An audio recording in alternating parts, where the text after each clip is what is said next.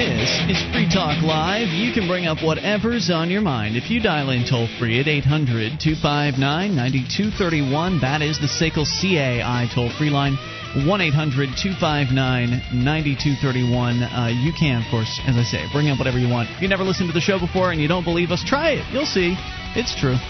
Tonight, it's Ian with you. And Nick. And Mark. And you are invited to our website at freetalklive.com. We give away all the features there. Uh, unlike those other talk show hosts who insist on charging for their websites, we give ours free up front. It's all yours if you go to freetalklive.com. Again, freetalklive.com. Now, we've talked in the show in the past about the idea of national service.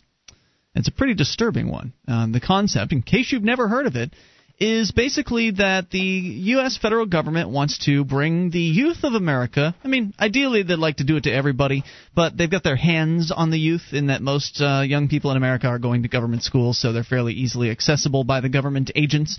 Uh, so they want to bring the youth of America in and have them uh, have them indoctrinated even more heavily than they currently are. I mean, because the government school system is pretty heavy indoctrination and it's pretty pro-state, pro-government indoctrination that that kids get at government schools.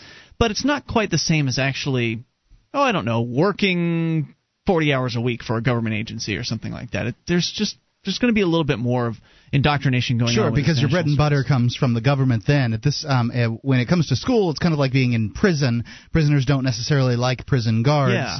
Um, whereas if you're, uh, you know, working for a government agency and somebody says, if you're working for a fire department and somebody says you should privatize the fire department, suddenly you're like, oh, are you kidding me? I get seventy thousand dollars a year. I only work. I work twenty four on, seventy two off. I, I get, uh, you know, two, three weeks uh, paid vacation every year plus my Thompson day or whatever the heck that well, is. now, now the kids aren't going to be getting that. They're gonna, just going to be working for free, and of course it'll be called volunteering, which of course it won't be volunteering because well everyone will have to do it, un, you know, unless they don't want the government school's diploma. Which why anybody would care about that, I don't know, but that's a whole other issue.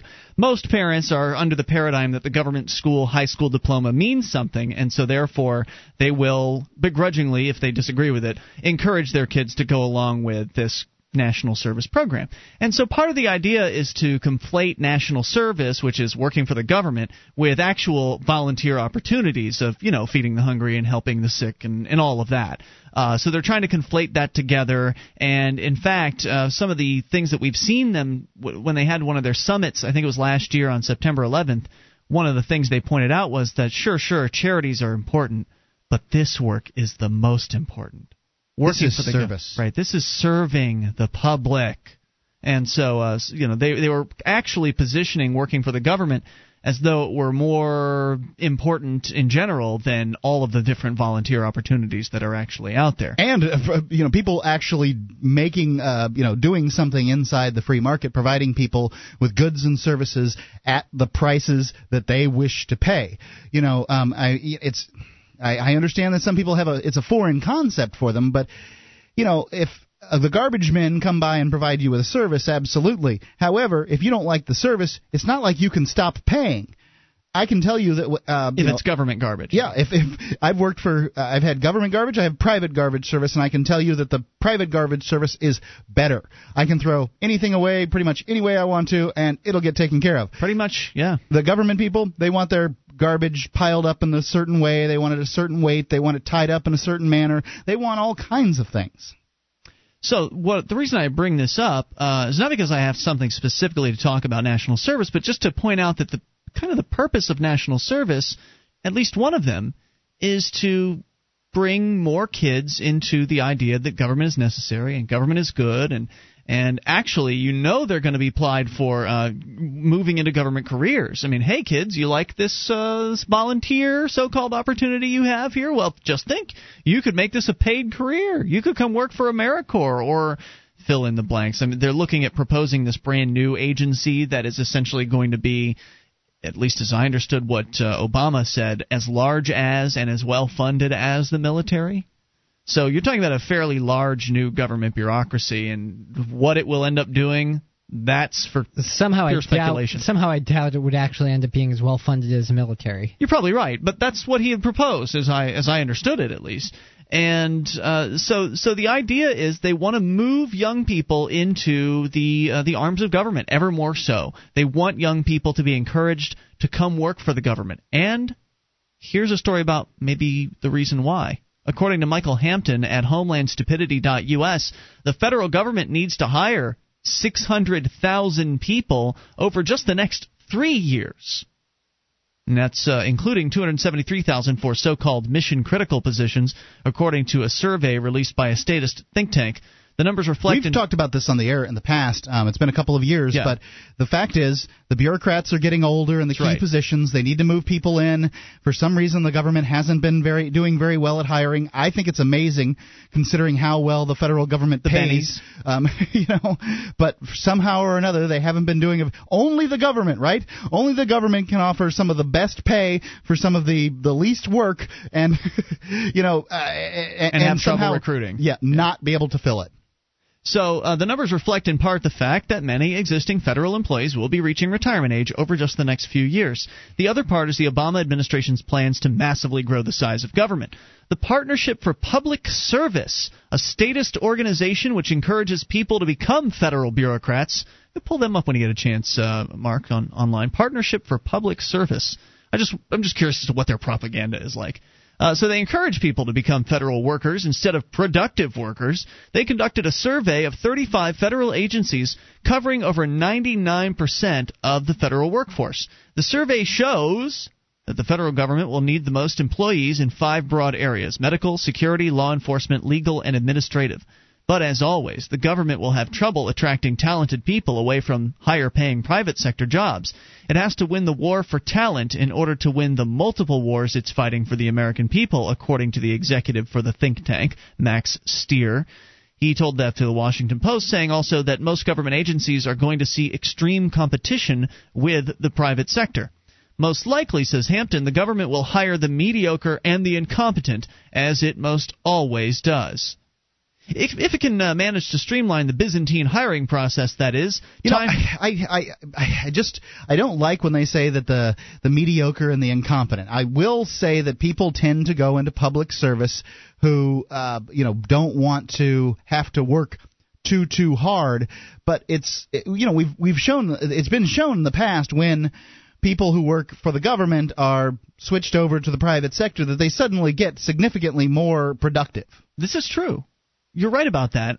Although I think that's been shown in areas of like water employees. Remember, I think Yeah, that's specifically, that was specifically what you're a water about. employee, yes. uh, because it was some New Jersey. I think it was in New Jersey where they privatized to some extent the uh, the water. Well, and I can tell you all one of a sudden way- the employees started showing incentive. one way that you don't win is if you start saying us and them, because um, then they are able to start bolstering their side. If you say that we've met the enemy and they are us, then you're going to have a much better message that's going to be much, uh, you know, much more likely to bring people in. I I think you're right about that, Mark. But would you say that what Michael Hampton is saying is inaccurate in that the government hires mostly mediocre and incompetent workers because the private sector. I mean, if you're good at providing a product or service, you're not going to go and even apply in the first place. I mean, if you're an entrepreneur, you're certainly not going to be applying for the government. Well, um, I, I certainly can say that the attitude of, of some of them at the time that they go to work for the government is that I would rather take this better paying job than have to work harder in the in, in the free market. So you know I can't entirely disagree, but I'm not trying to call names here. I'm not saying that all government workers are incompetent and mediocre. That, and I don't think that's what he, what Hampton is saying. Um, but I think it does tend to attract that. Right. I mean, you've got a pretty sweet, sweet government job, and you don't really have to be too qualified in order to uh, to get a lot of them. No, they have to take those little tests, those public service tests, which always have seemed daunting from sitting at the outside. I have no idea. I've never taken one of them. Probably isn't that difficult. I don't know, but Nick, what do you, what has your observation been about uh, the you know the quality level in general Well- of government employees? I'm not sure that it's so much that the people are incompetent when they start out or mediocre. Mm-hmm. I think it's more just they end up getting hired into a job that's going to pay them fairly well and give them good benefits, whether or not they perform. So they're once they're in that position, they're really not incentivized to do as as much of a, a good job and be as productive as they would be if they were working in the free marketplace. And the government is a unique, uh, in a unique position that people are generally penalized for doing something as opposed to doing nothing, as opposed to the free market, which penalizes you for doing nothing rather than doing something. What's usually. it, what's it like being hired by the federal government? We'll talk about it in a moment here. Uh, apparently, Byzantine is the word he chose. Free Talk Live. Are you moving to New Hampshire for the Free State Project? Maybe you are already here and need to find a place to call your own. Mark Warden, the Porcupine Realtor, will help you find the perfect property. Do you want a home with 50 acres of land? How about an income producing building? Perhaps a cabin on a lake or a condo in an urban area. Invest in liberty and property. Contact Mark Warden, Porcupine Realtor. See his banner ad at freetalklive.com. This is Free Talk Live. You can bring up whatever you want. Just dial in toll free at 800 259 9231. That's the SACL CAI toll free line. 1 800 259 9231. Tonight, it's Ian with you. And Nick. And Mark. And you can join us online at freetalklive.com. We give you the features free. They include the Shrine of Female Listeners, which is now brought to you by Manchester Brewing. Shrine of Female Listeners available at shrine.freetalklive.com. Take a look, see. And if you are a lady listener, you can get involved. You can send in your validated photo or video to show that you are indeed a listener of Free Talk Live. Uh, head over to, to uh, shrine.freetalklive.com. And if you're frustrated with the lack of freedom where you live and are tired of this federal government constantly trying to recruit your kids and tired of the uh, oppressive state constantly getting uh, larger and more intrusive and more expensive, well, you could stay where you are and watch it all happen. Or you can get active here in New Hampshire and join hundreds of other like minded, liberty oriented people, soon thousands of uh, people will be moving to New Hampshire as part of the Free State Project in order to get active uh, toward freedom. And of course, Nick is a New Hampshire native who's been seeing the immigration, seeing the migration happen. Uh, how how exciting has this been for you, Nick? From you know your perspective as being somebody who was born here in New Hampshire and, and have loved loved freedom your you know your whole life, seeing some reinforcements show up. It's definitely refreshing. I, I mean, I remember reading about the vote being taken before there were any movers here in state. So it's been quite a change. I mean, there's a, a liberty community here that did not exist beforehand. Uh, New Hampshire did already have some things going for it, but it wasn't all that much different from a lot of other states around the country, and I don't think you could say the same thing today. I think there is something unique here in New Hampshire, and that's a community of li- liberty-loving people who are active and liberty. growing and growing. and it, it, continues to grow. And I, it is a great community, and uh, and one of the things that we're starting to see happen slowly is more people with families are starting to show up now. Uh, people, I mean, slowly. It's still easier for the single college age males and and you know to show up. They're they valuable. right? They don't have. I'm not saying they aren't valuable. I'm just saying that they. It's easier for them to pick up and leave somewhere. Another cool thing about those uh, those college age males is they come here and they meet women and uh, you know so they they indoctrinate locals too. There is that. Uh, so you can go to freestateproject.org to learn more about the project and to get involved. Again, freestateproject.org. We're talking tonight uh, to start things out. Of course, we will take your calls about absolutely anything, but we're talking about this uh, federal government program, or the federal government in general, trying to recruit over 600,000 people in the next three years. So that doesn't include all the people that the state governments might be looking to hire as well. Who knows what the total amount of wanted government workers is out there, but we know that the feds are looking for about 600,000 people. Uh, this, according to Michael Hampton over at HomelandStupidity.us. And he says that uh, you know they might be able to hire some of these people on if they can manage to streamline the Byzantine hiring process. Time reported back in 2006 on the federal hiring process and the upcoming mass retirement of federal workers, saying, "You might think hiring people's easy, but there are both cultural and bureaucratic obstacles preventing them from succeeding." For instance, three agencies tried an extreme hiring makeover to reduce the Kafka-esque process of getting a job. hiring a They new just can't do it. hiring a new employee at one of these agencies now takes only 53 steps rather than 114.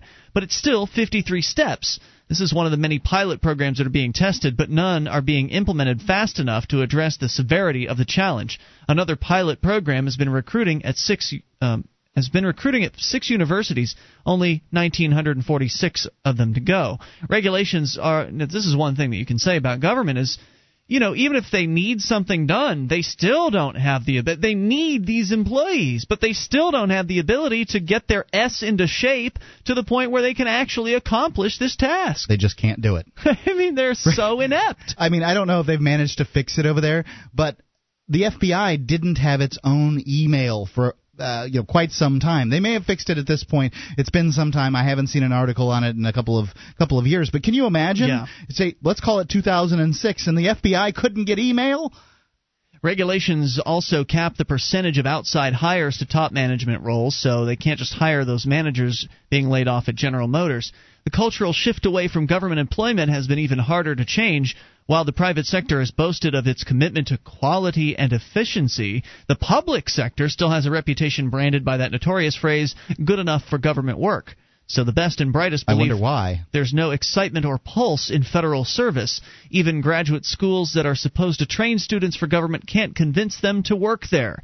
In 1961, Charles and Marie Robertson gave 35 million to Woodrow Wilson's School of Public and International Affairs to ensure that students are groomed for government service. A couple of years ago, the Robertsons sued Princeton because the grad school sends only 12% of its grads into federal service. Everyone expected a spike in public service after 9/11, but it hasn't materialized.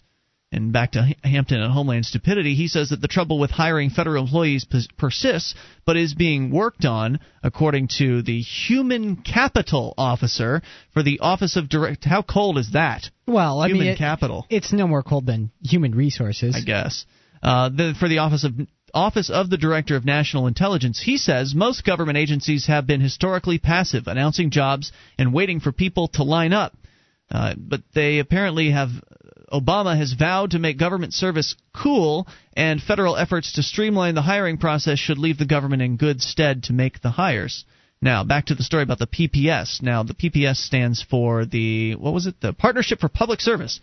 They've been sponsoring federal job fairs across the country, which typically attract thousands to apply for hundreds of positions. And some people are starting to prefer government work over productive private sector jobs due to its perceived greater stability and growth potential. The actual number I'd say that it has greater greater uh, greater uh, stability. I don't know what necessarily comes as the growth pot- potential. I mean, you know, at some point or another, you get to the highest rung of the bureaucratic ladder, and there's you know not that much to go on. Well, you, then you start building more bureaucrats beneath you, I guess. I don't know.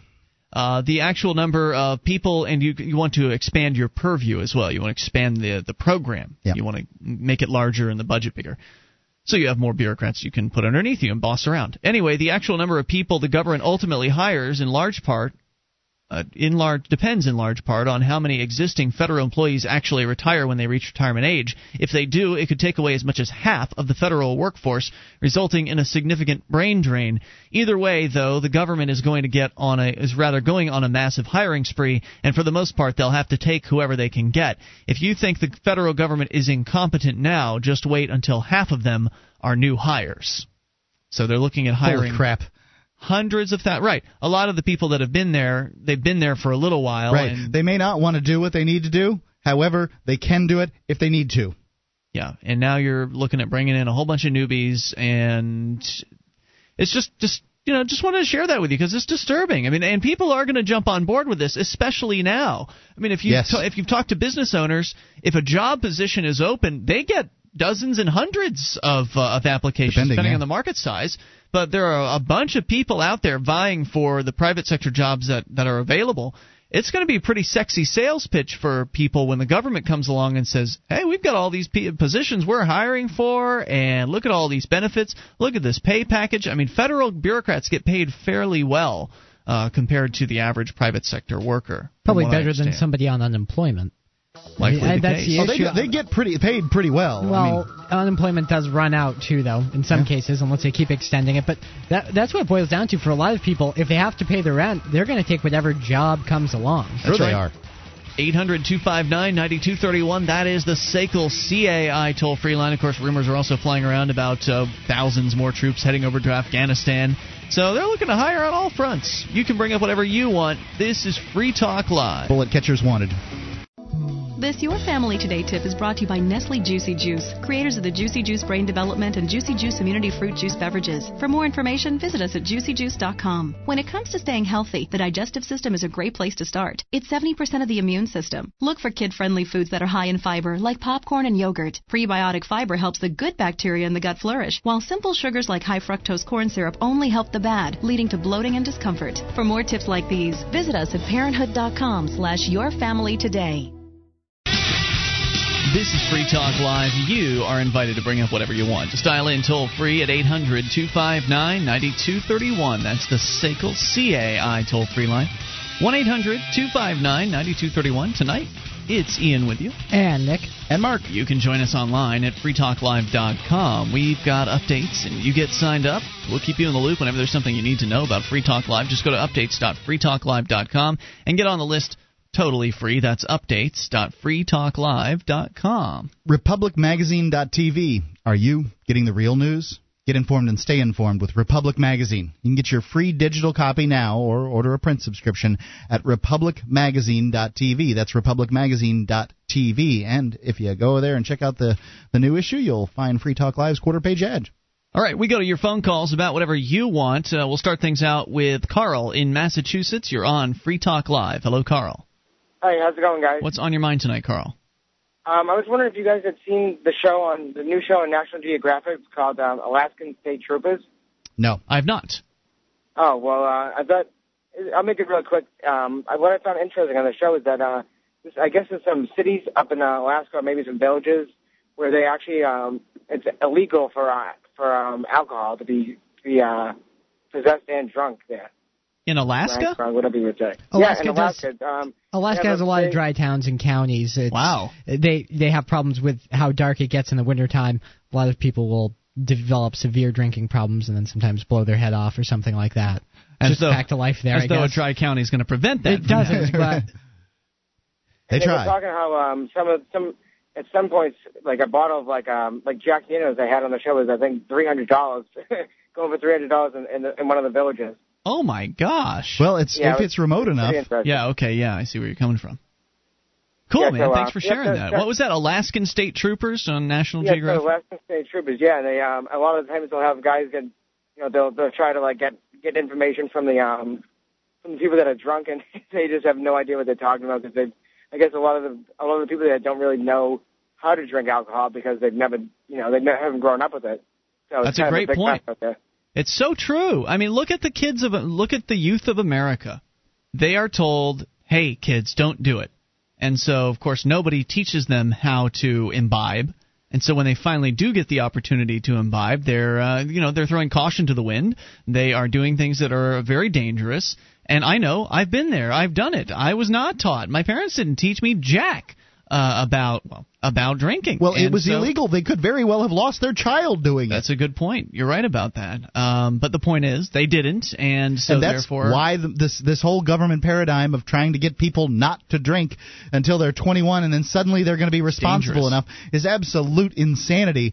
Um, you know, in so many countries around the world, and I know in Ireland, if you're you know if you can crawl up to the counter and get the bartender to serve you, you know you're old enough to get served. That's how it should be. Somehow or another, that works. It seems fine. I mean, you know, the, I know that the the stereotype of of the Irishman is drunk, but hey, you know, what can I tell you? Are, are you telling me that that that in Ireland they're more drunk than the United States? I don't believe it. Thanks, Carl, for the call tonight. Appreciate it. 800 259 9231. That is the SACL CAI toll free line. I mean, if you want to keep your kids in the dark about these sorts of things, that's your prerogative as a parent. But I think well, it that, won't work. What's it, that? It will Oh. not work. Right. I mean, you can keep me. them in the dark for a period of time, but Sure. by the time they're 15, 16, it's different for different people. But at some point, even if you manage to keep them under your control until they're 18 or 19, eventually they're going to leave the house, most Yes. likely. And at some point, the vast majority of those kids are going to let loose. And I've Right. seen kids who were raised in very sheltered environments who they really let loose and they actually had a much worse time of it than people with more relaxed parents Right. They have no jump- coping skills. well, they jump straight into you know they're trying to play catch up. They dr- jump straight into the drugs and the sex and the alcohol, Mhm. and they don't really show as much restraint because you know they just go nuts with it. It's something foreign to them. It's new. It's exciting, and they kind of they kind of make up for all that repression And by jumping been- right in, into that scene. and So- they've never been taught moderation. So I remember when I was younger, I- my motto was, uh, you know, if you're going to drink, you might as well get drunk. Why in the world would you drink if you didn't get? You know that that was what my motto was too. Yeah. I didn't even understand the idea of Right. of, of sipping alcohol and en- enjoying a beer or Getting a anything like that or something like that, Right. yeah. I went out and I bought the cheapest beer that you could possibly uh, buy, and then I drank as many of them as I could, and then I figured out relatively quickly how I could, uh, you know, get friends of mine to to buy liquor, Well, and you know, off you go. to be fair, to some extent, I think that I mean, even if we had a more permissive uh, policy towards alcohol in the United States, and parents actually did teach their kids about drinking, to some extent, teenagers are still Oh, going yeah. to go to excesses anyway. Well, I think that That's true. uh, I think that what you'll find is is that uh, you know that that. Uh, because kids don't know how to drink, that some of them will go too far. Those, and, you know, we, we agree on that. And then you'll find some of the ones that do know that would know how to drink will go a little farther because, well, the other kids are going farther. Because I'd say a majority of kids are not taught how to drink by their parents. So then you have the the paradigm is let's go out and get s faced. Mm-hmm. So then the ones that have been taught by their parents are a little more likely to go do that because that's what the paradigm is. So it's this it's this big cycle and it's all brought on by well mothers against drunk drivers. It's all brought on by people that think they can control their children by completely shutting them off from these kind of adult situations and not giving them the appropriate information that they need. I think that you're right, Nick, that kids are going to make bad decisions in general. But if you have the opportunity as a parent to educate your uh, your young person as to okay, here's how you drink responsibly, here's why you drink responsibly, uh, here's some suggested th- here we'll drink together and you can see what it's like and and do these things. When they come across their the teenage friends that don't know anything about drinking, you could at very least expect them to be a little bit more cautious with themselves and perhaps even suggest some uh, some things to their friends. It's a Whether better they'll i- listen or not's another question. It's a better idea. In high school, they taught me how to square dance in gym class. There is a skill I do not need. I the, the six weeks or whatever, it couldn't have been six weeks, two weeks maybe, that we spent on square dancing, I didn't need that. However, 90 something percent of adults in America have drank alcohol, and they need that skill. I'm not saying that school should teach it to them. I'm just saying we teach our kids a heck of a lot of crap in this world, and uh, what I mean, let's teach them the things that they actually need to know. Yeah, I, I completely Probably, agree with that. I mean, I, I, I would agree. Yep. if you if you if you love your kids and you aren't teaching them how to uh, imbibe alcohol in a mature manner, then you are essentially you're just kind of increasing the odds that your kid's going to turn up dead someday from alcohol poisoning or Well- doing something really stupid while he's wasted. I mean, you're increasing those odds by keeping him in the dark. I don't. I mean, given the current state of affairs, I wouldn't. Even, I wouldn't blame parents for not giving their children alcohol, but they could at least have a discussion about instead of I would don't I would give my kids the alcohol Well, because I would want them to and many people do today. I would want them to know what they're dealing with. I wouldn't want them to find that out down the line when they're with their friends after at some they've party. consumed about two thirds of a fifth of Jack Daniels. Yeah. yeah. I don't think that I'm not for the parents that say that it's a great idea to go out and go partying with their kids necessarily. I mean, that's not No, I where mean at I'm home. at. I mean at right. home. That's not where I'm at. However, I you know, I do think it's a good idea to teach your child how to let's hey, son, you want to have a beer with this pizza? And you know, you have a beer with him. Now, I'm not saying do it at six, although I think that was the age that I had my first taste of beer, and then didn't have another one until I was Yeah. 16. Right? I didn't want it. But um, uh, you know, I, I think that when you're talking to a 14 year old, a 15 year old, Yeah. now's the time to start teaching this kid. Hey, here's how you drink one beer.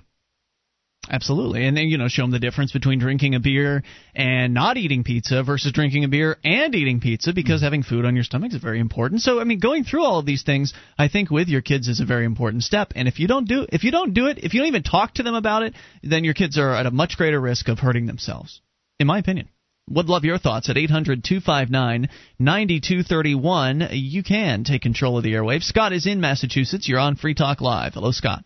Yes, uh, good evening, uh, Ian, Nick, and Mark. How are you? Scott, what's on your mind tonight? Uh, first of all, uh, a few things. Number one, the uh, shootings at Fort Hood in Texas. Hmm. Uh, I don't condone uh, Major Hassan, but I'm going to tell you something. Uh, what I've read uh, in the Boston Globe, other papers, this man was tortured, singled out because he's a Muslim. And really, uh, m- more than just bullying, this was uh, uh, uh, uh, he was tortured on a physical and mental level. Uh, they they keyed Allah onto his car. Uh, they put a diaper in his car and said this is a Muslim headdress. Look, what, I want you what, to tell what, me more in a moment. Hang on, we'll bring it back. More with Scott. 800 259 9231. That's the SACL CAI toll free line. You can bring up whatever you want. This is Free Talk Live. 800 259 9231. Listen up for something free from Ruger. From now until the end of the year, buy any new Ruger bolt action rifle and receive a free Ruger branded Carhartt jacket, both made in America. For more information, go to Ruger.com slash Carhartt. That's Ruger.com slash C A R H A R T T. Ruger rifles are known for their rugged reliability, handsome style, unique design features, and represent the best value in rifles. Go to Ruger.com and check out a Ruger rifle today. This is Free Talk Live. You can bring up whatever is on your mind. Just dial in toll free 800 259 9231. That's the SACL CAI toll free line. 1 800 259 9231. Tonight, it's Ian with you. And Nick. And Mark. Join us online at freetalklive.com. We invite you there. Enjoy all the features for free. And if you like the show and you want to help support Free Talk Live, you can shop with us at amazon.freetalklive.com. Just enter Amazon through that link. It's still the same Amazon. It's just you're entering through our special porter, uh, portal. So whatever you purchase, a percentage of it will go to Free Talk Live. Start your shopping at amazon.freetalklive.com. Get your holiday shopping taken care of. It's real easy. They've got dozens of categories, brand new items, even used items if you need to save a few extra bucks. Plus, Free Super Saver shipping on a whole lot of their brand new items. Start your shopping at Amazon.freetalklive.com. As we go back to Scott in Massachusetts, Scott, you're back on Free Talk Live, and you were talking about the Fort Hood shootings. Yes. And the uh, the guy that the assailant, the alleged assailant in that particular case, uh, Malik Hassan, I believe it is. That's right, Mo- Nadil Malik Hassan. Now you were you were saying that he was being tormented by some of his uh, co-soldiers there at the base. Is that right? That's not the correct word, gentlemen. He was tortured. Tortured. He was tortured physically and mentally, and I'm not condoning what he did, but uh, the man went berserk. He snapped, and uh, they kept heaping all this abuse on him. Give me some man, more examples of the abuse. I mean, you said that uh, he had a diaper placed in his car. Uh, like, was it a dirty diaper? I didn't get to that. I don't know about that, but he had the word Allah keyed into his car on Now- his car. Now, where was the physical torture coming in? Uh, they would they they he he had f- fights where people would uh he they would assault him. His And this was because he was a Muslim. entirely because you, you have to understand these men were dealing with wounded soldiers at Walter Reed Army Hospital, amputees, paraplegics. So when they saw their their coworker, this uh, Muslim, they really took their they they targeted him. He was a symbol for all of their hatred against Muslims, and uh, this man uh, uh, finally snapped, and he uh, he he uh, he gave it back to them. And uh, let me tell you something. I was bullied in high school, and bullying goes on not only on army bases; it goes on in factories across America. You know what goes around, gentlemen, comes around. Sure does. And when you push somebody and you're and you kind of use them as a punching bag, say, "Ah, we're gonna really, we're gonna, we're gonna really uh, make mud of this guy." Well, let me tell you something. It can go both ways. Because one day the guy may have it and may blow your head off. So that's what they were dealing with a time bomb, and they kept pushing him and pushing him. Do I sympathize with Hassan? Indeed, I do. I do sympathize with him. And I want to tell you something else. When Timothy McVeigh bombed the Murrah building in Oklahoma City, they never referred to him, the media, as an Irish Catholic terrorist. When Eric Harris and Dylan Klebold committed the Columbine massacre, they never referred to them as Christian murderers. If a Jew had done the shooting, the media would never dare say it was a Jewish shooter for fear of anti-Semitism. But yet, they on the radio, I turn on the radio, I must hear a dozen times a day Islamo, fascist, terrorist. I heard one commentator call him an animal. Uh, let me tell you Interesting observation, I have to say. Scott. Yeah, I, I, I can't disagree with it too much. I mean, I, I, can't disagree with it. It, it, it sounds relatively accurate. Um, you know, by and large, the people. The thing is, is that people want to put him in a box because he's Islamofascist, and I'm not an Islamofascist. I don't have to think about how this guy dealt with this situation. I don't have to think about why he got where he was. Is all I have to think is those people are bad. If you you know when you, when you another situation where you set up us and them, and when it's them, then you don't have to worry about them. However, when you can uh, sympathize like like you are, Scott, with uh, this this fellow Hassan, and you can see why it what it is that made him do what it was that he did, then you can take steps in your own life to prevent that from happening where you are because these people didn't expect this to happen to them and um, you know you don't expect it to happen to you. What's you know there's a parallel there. It was it was blowback. It was blowback for what he did. And it's it's a lesson for me to learn too because a lot of times I am anti-semitic. I'm prejudiced. And a lot I'm not trying to l- l- get sympathy from you. I'm not but uh, I became bigoted from a lot of trauma in my life. I just didn't wake up one day and say, you know, I'm I'm a Jew hater. I'm I'm a, I'm I'm an anti-Semite. I'm a racist. I had a lot of hurt and a lot of lot of pain, but I didn't come to focus on me.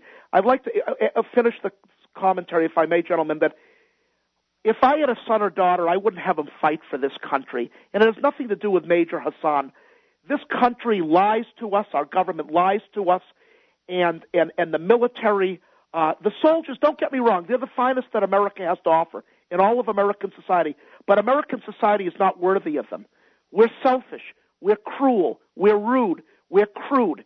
Americans uh, have no patience. Well, I don't uh, think it's fair what you're doing now. This is something that you're doing. What you're doing right now, Scott, is you're putting everybody into groups again. And, uh, and but this is how I see America. This, but, but, wait a minute, Scott. Yeah it, it, it's that mentality that you were critiquing earlier, where somebody put Hassan in a group and said, "Well, you're you know, cotton picking Muslim or whatever." I'm sure they said worse things than that, but you know, and then they went and they did the awful things that they did to him. And yeah. so you putting Americans, this which is a big group of people, you're talking about 300 million people, uh, into a group and saying all kinds of nasty things about Americans.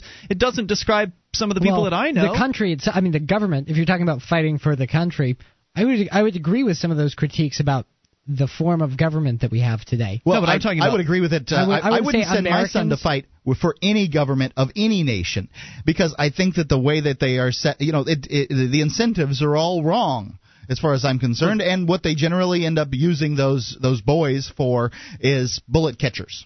Right. Well, I think there's a difference though between critiquing the government and what it does and making blanket statements about we are cruel. Americans are this, Americans are that. Well, let me rephrase it.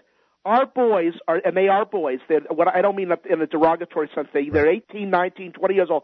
They're dying for special interests, for greedy, selfish old politicians, big oil companies like Exxon, uh, uh, the American Israel Public Affairs Committee, yes and some other Jewish groups that want us there in the Middle East. But at the end of the day, when they're at Walter Reed Army Hospital and they have no legs or no arms mm. or they're paralyzed, that's if they're lucky, if you call that lucky, and the others that come home in a box.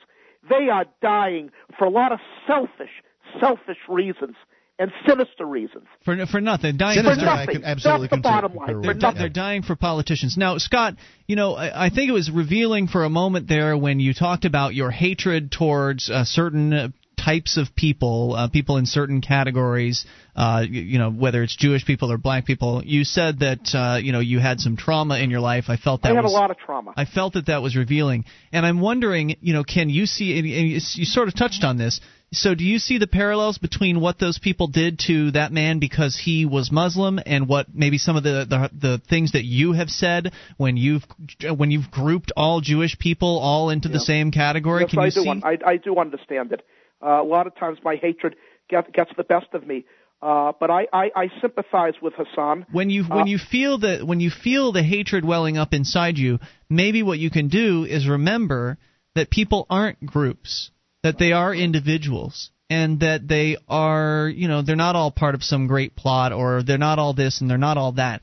They are individuals, and the only thing that you can say about that is that they all should be judged based on their individual actions and their beliefs. If you're going to judge anybody, that's what it should be based on. And I, think that you know we've come along in, in our conversations over time, Scott, and I, I appreciate that. I appreciate your willingness to to continue the discussion. I think that it's uh, it, to me it uh, sort of just reveals providence how you're uh, you're given in your in your life opportunities to look at situations from both sides.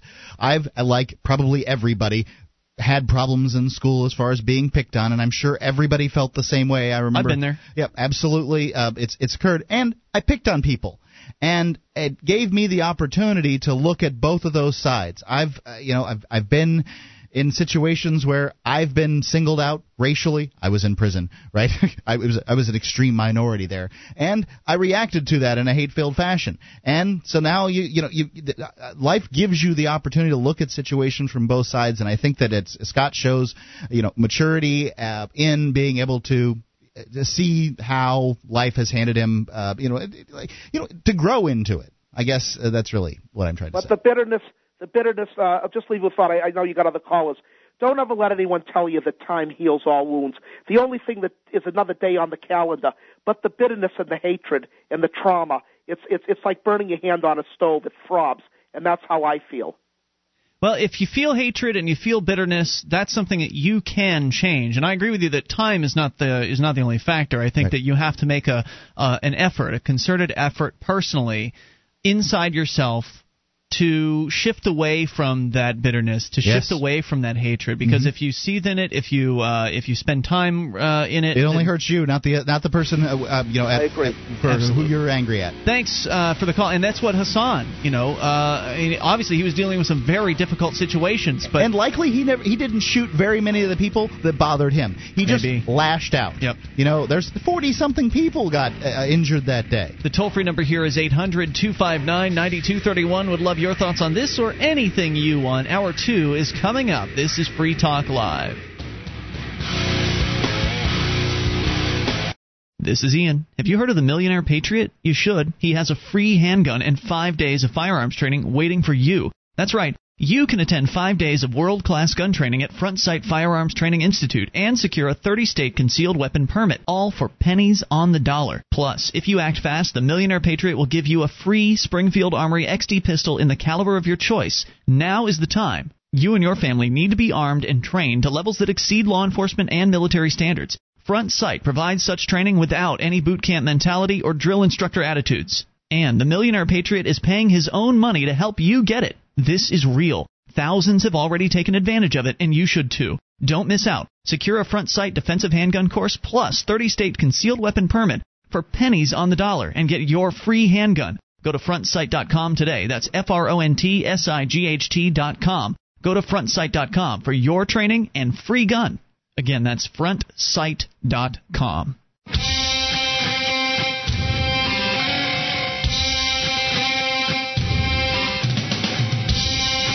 This is Free Talk Live. We are kicking off hour number two of the program. You can take control of the airwaves. Dial in toll free at 800 259 9231.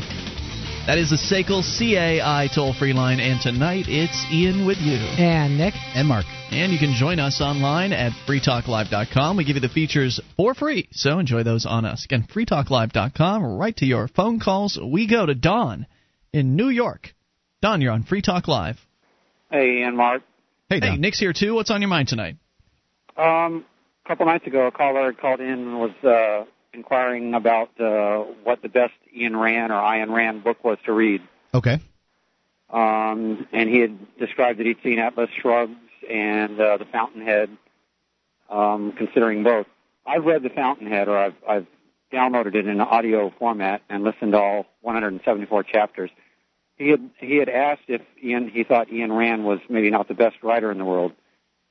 I encourage everyone to uh, check out The Fountainhead. It is really a well written book. Um, I the, felt like the words pop right out, and and everything was crystal clear. It's about collectivism versus individualism, and it's also a great movie to boot.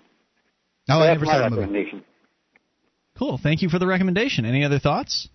Um, no, uh, while uh, the commercial was on, they were talking about the Supreme Court ruling on those two kids who uh, have life in prison. Is this Who? the uh, about that? juveniles? And no, I don't know.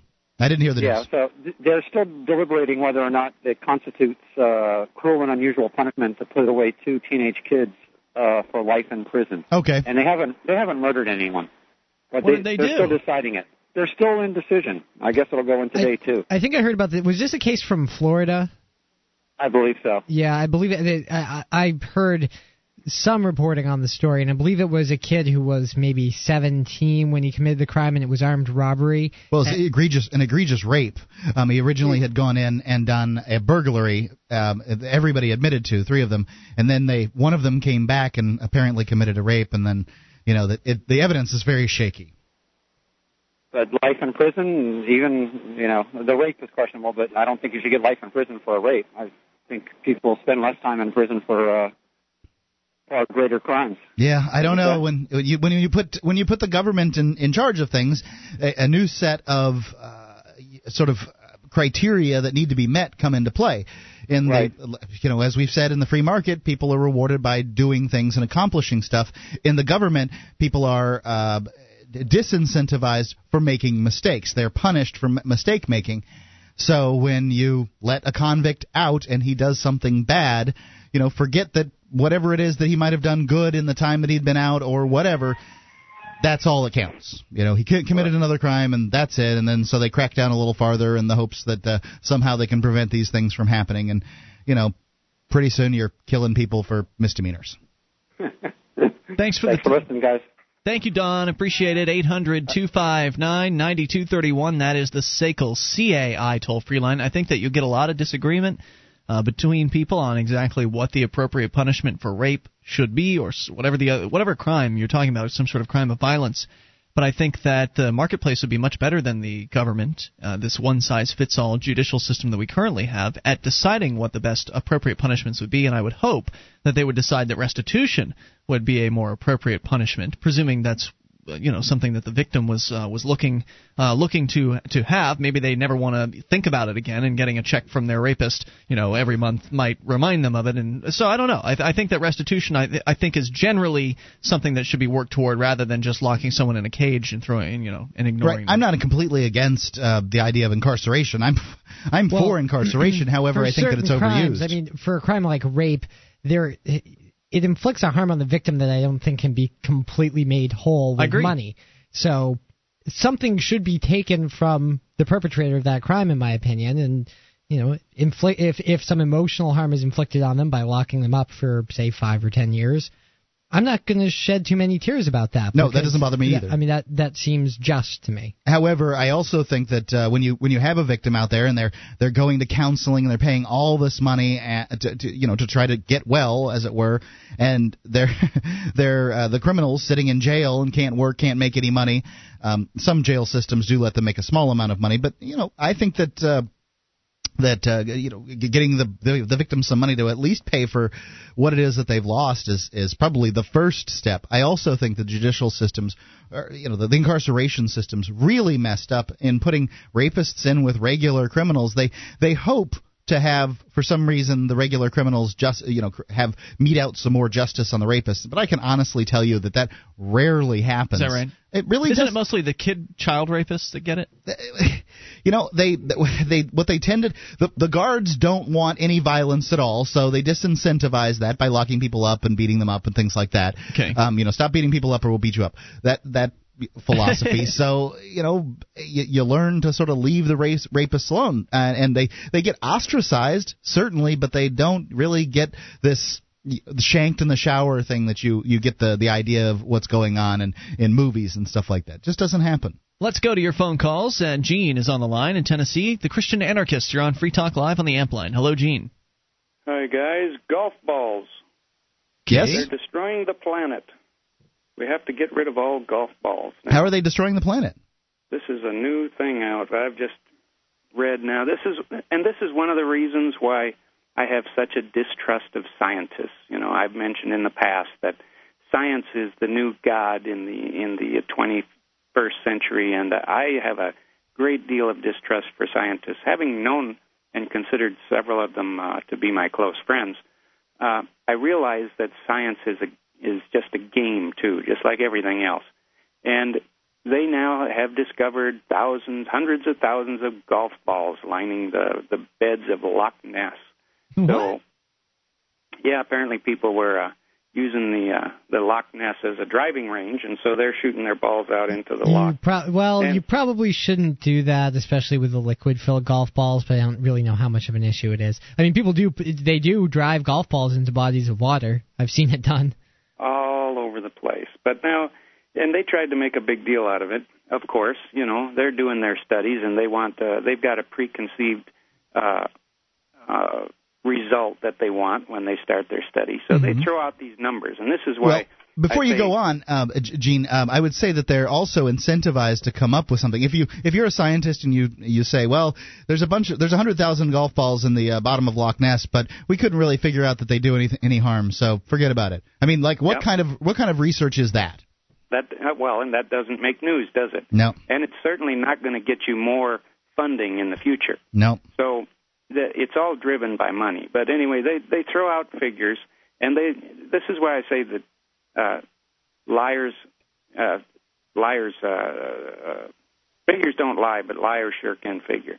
And uh, you've got numbers they throw out like here's um, 300 million balls are lost or discarded in the United States alone. So, you know, they they try and make that look like it's a lot of balls, and it's really not. Let's say that in the whole world that number is doubled to 600 million balls.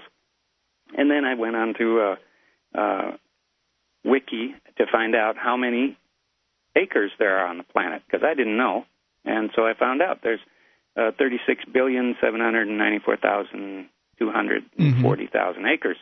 So I did a little quick math and determined that if you were to spread those balls out on the surface of the planet, you have 0.016 balls per acre. And they're concerned about the amount of zinc in these balls. Well, what, course, what the do they want to do about it? Ban golf balls entirely? Make them biodegradable or something like that? I mean, what- I'm sure, golf balls. I'm sure there'll be some global tax put on your golf balls to solve the problem, which really won't do anything but raise revenue.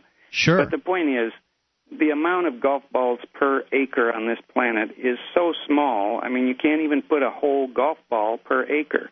And they're complained about the they're complaining about the zinc that's in the rubber that the balls are made out of. Well, you know, if you were to and I didn't check that number, but somewhere there's a there's a number of how much Right. zinc is in a golf ball, and I'm pretty sure it's a very tiny number. So they can't put a fifth of a golf ball on every acre in in the world, and there's only obviously golf balls aren't all zinc because they're white and shiny, not silver and shiny. Doesn't shiny. zinc come from the ground? Yeah, Yes. plus the zinc came from the ground to begin with. Right. Thank you, Gene, for the call. I appreciate it. 800 259 9231. That's the SACL CAI toll free line. You can bring up what you want.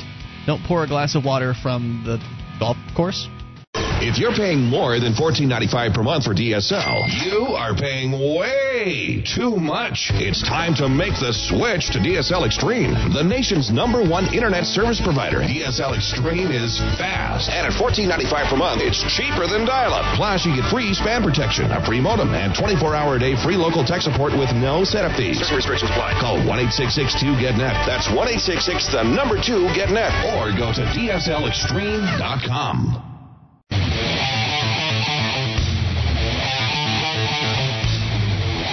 This is Free Talk Live. You can bring up anything. If you dial in toll free, 800 259 9231. That's the SACL CAI toll free line. And tonight it's Ian with you. Yeah, Nick. and Mark, 1 800 259 9231. You can join us online at freetalklive.com. We give you the features for free, so enjoy those on us. Again, that's freetalklive.com. Features include live streams. We have a broadband version, dial up version, even a webcam, all free for you at listen.freetalklive.com. Plus, you can get the uh, phone number for the Free Talk Live listen lines there as well, which will allow you to tune in to Free Talk Live via any telephone that can dial long distance. Uh, in fact, I'll give you those numbers right now 217 238 6220. So for those of you without internet access, that number 217-238-6220.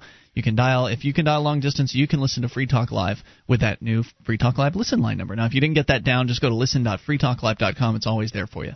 And have you heard of the Millionaire Patriot? Well, you should have by now. He has five days of firearms training waiting for you, all for pennies on the dollar. Plus, if you act fast, the Millionaire Patriot will give you a free Springfield Armory XD pistol in the caliber of your choice. Go to frontsight.com to get your uh, your training and your free gun. That's frontsight.com. As we continue here, I was ineptly trying to say at the end of the last segment, it didn't come out quite right. Gene was calling in about the this idea that the golf balls are poisoning the water supply or whatever. I guess presumably that's what would happen, right? Because the uh, the suggestion was that there are 300 million golf balls that have been hit into lakes and, and stuff like that. And uh, so my, what I was suggesting is probably a bad idea to reach into the little what do you call those things at the, the lake lakes Ponds? ponds at the the golf course and pull your glass of water from there. Probably, you know, most people aren't doing that. So most water that we buy travels through water treatment processing, Well- and it takes stuff like zinc out even of if that it water. do- even if it doesn't, I mean, water, any liquid that you pour on the ground, it's it's pretty well filtered after moving through a couple hundred feet of soil, Sediment and things so like that, if yeah. even if you're getting your water from a well, y- you're usually okay. I mean, if you think about people who live on a farm and maybe get their water from a well, Mhm. th- there's a lot of animals urinating up there, but you're not getting animal urine when you take water out of the well. Because Great point. Watch it- out for that beaver fever, though. well, water tends to naturally filter itself. If it's a beaver pond, you know, then it's not really filtered. So So is this again? I mean, we had a great call last night at the end of the show about this environmental extremism, just insanity. Is this that once again, just kind of uh, rearing its head, the idea that this is somehow dangerous? I mean, because as you're pointing out, there's all kinds of stuff in the uh, you know the ground, but the water manages to come out clean through it generally. So uh, what are they all worried about? What is what's the big fear?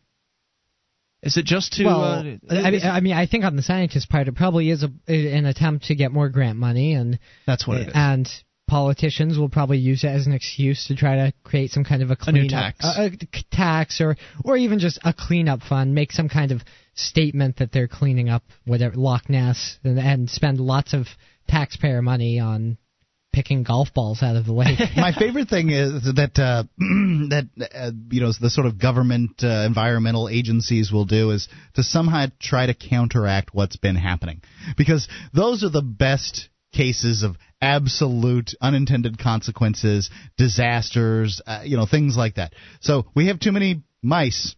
Let's get cats. We have too many cats. Let's get dogs, you know, and it's just th- there was an old lady who had a spider and it wiggled, j- jiggled, and tickled inside her, and suddenly, you know, you, they, they they they try to to solve the problem, and I I don't know. There's so many uh, stories of governments trying to solve things, and it's just disastrously funny. The toll free number is 800 259 9231. It's funny until they try to solve something important like healthcare. Well, or, or um, how about uh, bringing a uh, a big tax revenue uh, sort of business to the community, to say a community that uh, that has really poor tax revenue. Yeah, like Pfizer? Yeah, it's um, now this this is a story that uh, was just incredibly important to me uh, at one point. You know, this is kind of the day for me that truth, justice, and the American way died, and that's the Kelo versus New London case. Are you you're familiar with it, right? Well, our listeners may not be. You probably should familiarize them. Okay, um, so in in Kelo versus uh, New London, This there is was what, 2005? Yeah, it sounds right. Um, the the private homes that New London, Connecticut took away from Susette Kelo and her neighbors have been torn down. Their former site is a wasteland of field of weeds, a monument to the power of eminent domain. Private homes, by the way, Yeah. that have been occupied for In- generations. In some cases, generations. Uh, you know, people. Uh, there was there's a story of an old woman who had been living there, uh, was born in the house. Not that that matters. It's still your home, your private property, Sure. whether you bought it two weeks ago or whether it's been occupied for 200 years. But it it's it's it adds more oomph to the story. Yeah, oh, yeah, oh, when yeah, you've got uh, a woman who'd been there for you know the family had been there for three generations. She was actually born in the house, Mhm. and the government of New London, Connecticut, decided to kick her out. That's right. And because well, the neighborhood wasn't it was just wasn't that great. It was mostly rentals, and you know it wasn't that great. And Pfizer thought that they might like the idea of of moving there, so New London, Connecticut said, "All right, everybody out." And this was a new step in the use of eminent domain because the idea of eminent domain would that had to be for the co- uh, public use Well- as opposed to the public good. I don't know if it was a new step. It just might have been the first time it was taken to the Supreme Court. okay. Because for all we know, they've been taking people's property for private uses all around the country, and this was just the first time that somebody put their foot down and said, "No, we're not going," and uh, and managed to take it all the way to the Supreme Court. Fine, I'll take that. Um, they so that's what happened. It was seven property owners that uh, that went all the way up to the Supreme Court, and in that time, they stayed in their homes. They were not budging. They were not uh, moving along. In fact, our friend Lauren Canario, um, who is now one of the uh, the Free Staters, Free State Project uh, participant, actually living here in the area where in which we do this radio program. Before she moved to New Hampshire, she moved to Fort Trumbull. She moved to New London, Connecticut. She moved in to one of the uh, the apartment buildings there and proceeded to make herself a bit of a thorn in the side of the uh, the government bureaucrats. She wasn't going to move, and yeah. in fact, this is what the government bureaucrats were doing. They were dragging cops, men with guns, were coming and dragging people out of their houses, and then uh, you know they would get run over by bulldozers. That's what was going on here in America. I don't and, think anyone got run over by a bulldozer. But no, no. Did I say people got run over? By houses. That's how it sounded. Houses okay, got houses run over by. Did. Right. Okay. That's what they. houses did. Um, but here in America, they were dragging people out of their houses and then just bulldozing their houses because that's what they wanted to do. Yeah, this is right. what's going on in Israel to the Palestinians. Um, and I, for me, that was sort of the first link in the chain. I'm realizing, holy crap this government system doesn't work. Well, wait, the Supreme Court of America has said that this behavior is okay from New right. London, Connecticut. They found in favor, and you you were hoping they would find against. I could only see how they could. I mean, it was clear. It was obvious language from the United States Constitution. I can read the Constitution. It's written in plain language, and these people in but robes interpret it in, in whatever fashion yeah, they it's, want. It's not your interpretation that matters. It's their interpretation, and their interpretation was essentially that because New London had said that taking this private property and giving it to Pfizer and these other private uh, private you know owners would be for the public good in that they would get more tax revenue. Right. That was their excuse, right? It's good for the public, which whenever they say public, whenever the government people say the public, they what mean they them. mean is them. Because it's not for the good of the people that they kicked out of their homes. It's not for the good of the community in general. Maybe the community doesn't, you know, the, the, the surrounding community doesn't want Pfizer moving in. I don't know. Not that all of that matters. But that was what the Supreme Court basically said was they, they essentially backed up the uh, the new London city bureaucrats stealing claim. people's houses. Yeah, or any property. I mean, you could use that to say the government right. can take any private property and give it to someone yes. else. But there's an update to this story, and we'll share it with you in moments. It's Free Talk Live. Have you been thinking about starting a website? I'm going to tell you about a great offer from HostGator. HostGator is a worldwide leader for web hosting, and they make it easy to get your own .com domain name. You create your very own website with their free site builder tools and templates. Use the coupon code FTL. That's FTL is in Free Talk Live. And sign up at HostGator.com to receive your first month completely free. Whether you want a personal blog or a complete e-commerce business website, let the experts at HostGator.com host you. This is Free Talk Live. You are invited to bring up whatever you want. Just dial in, toll free number 800 259 9231. That is the SACL CAI toll free line. And tonight it's Ian with you. And Nick. And Mark. Join us online at freetalklive.com. We give you the features free. So enjoy those on us. Again, freetalklive.com. Talking about the Kelo case. It's been a while since we've discussed this because, well, there hasn't really been much to talk about. It was mostly wrapped up a few years ago in, I guess it was New London, Connecticut. They, the government there, were trying to steal people's homes. They call it eminent domain because the government would never call it stealing when they steal your home. It's always a tax sale or eminent domain. Necessary. Uh, yeah, or necessary taking.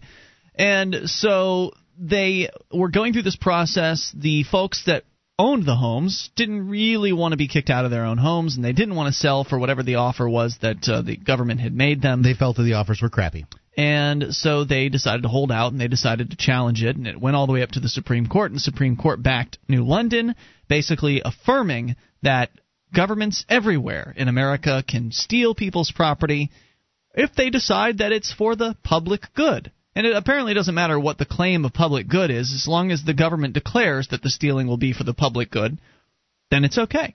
So it doesn't matter if they're taking your house to give it to Pfizer so they can build some medical pharmaceutical lab of some sort. It doesn't matter.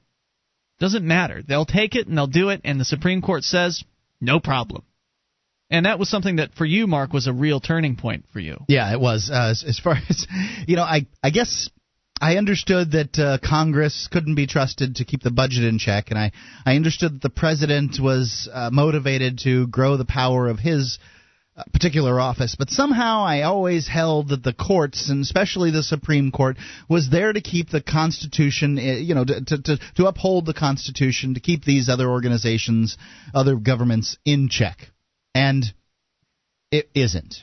It's there in order to secure more power for the government, perhaps a little more slowly than some other countries are Mhm. doing it, but I don't know that anyone can really. I, I don't know how much of that uh, you can really make the statement. I, I I've heard I've had people claim that to me that in fact the Constitution slows down the growth of government, but I don't know that that's true. If, uh, for instance, I recently looked at the Heritage Foundation's list of ec- most economically free nations. I believe the United States at that point was seven or six, and they were being slightly led by New Zealand, which I would have considered a socialist country a couple of years ago. Maybe things have changed over there. I'm not. I don't have my ear to the ground in old uh, Kiwi land, but okay. And uh, England was slightly behind. Uh, Canada was slightly behind really from a, a, statistical standpoint, they were insignificantly different, with New Zealand actually having a larger lead than the United States had over Canada or something like that. Well, plus I consider Canada socialist. I consider England socialist. Yeah. Then when I added Sweden and uh, France, which I really consider socialist to the mix, uh, they they weren't they were certainly significant, um, statistically significant, but it wasn't that much of a lead on these socialist countries. So what has the Constitution really brought us? The the you know we're not socialist, we're national socialist. we our government funding goes into the military. Okay, yay.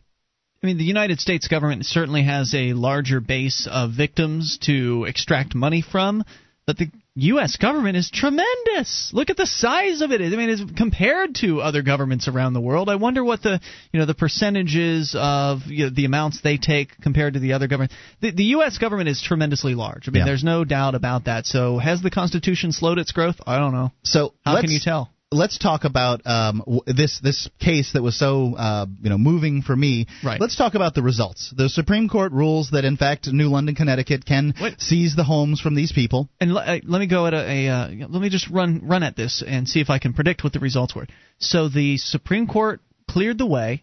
New London cleared the properties. They you know kicked those people out of their homes at that point. They destroyed the uh, the existing homes, cleared up the properties, built brand new condominiums. They built brand new uh, office parks.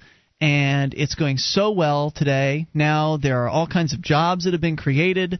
Uh, new homes are going up. Upscale homes. It's no longer a rundown uh, neighborhood like it uh, like it once was. It's been a, a stunning success. All kinds of wonderful economic activity happening. Isn't that right? The former site is a wasteland, a field of weeds, a monument to the power of eminent domain. The private homes that New London, Connecticut uh, had were taken away um, from Susette Kelo and her neighbors have all been torn down. But now Pfizer, the drug company whose neighboring research facility had been the original cause of the home's seizure, has just announced that it's closing up shop in New London. What is this? Three years later? Four years later? Something like that. Yeah. Yeah. So this is the this is the the wisdom of government. To lure those jobs to New London a decade ago, the local government promised to demolish the old residential neighborhood adjacent to the land Pfizer was buying for next to nothing. Susette Kelo fought the taking of, um, to the Supreme Court and lost. Five justices found this redevelopment met the constitutional hurdle of public use. What's the public get to use Pfizer's facility for? Public means government. The Hartford Cur- uh, Courant reports Pfizer Incorporated will shut down its massive New London research and development headquarters and transfer most of the 1,400 people working there to Groton, the pharmaceutical, gi- pharmaceutical giant said Monday. Pfizer is now deciding what to do with its new London offices and will consider selling it, leasing it, and other options, a company spokesperson said. Scott Bullock, Kelo's co-counsel in the case, told me this shows the folly of these redevelopment projects that use massive taxpayer subsidies and other forms of corporate welfare and abuse eminent domain. You know, so here's here's the result, people. You want whatever it is that you want so badly that you're willing to use the government to get it.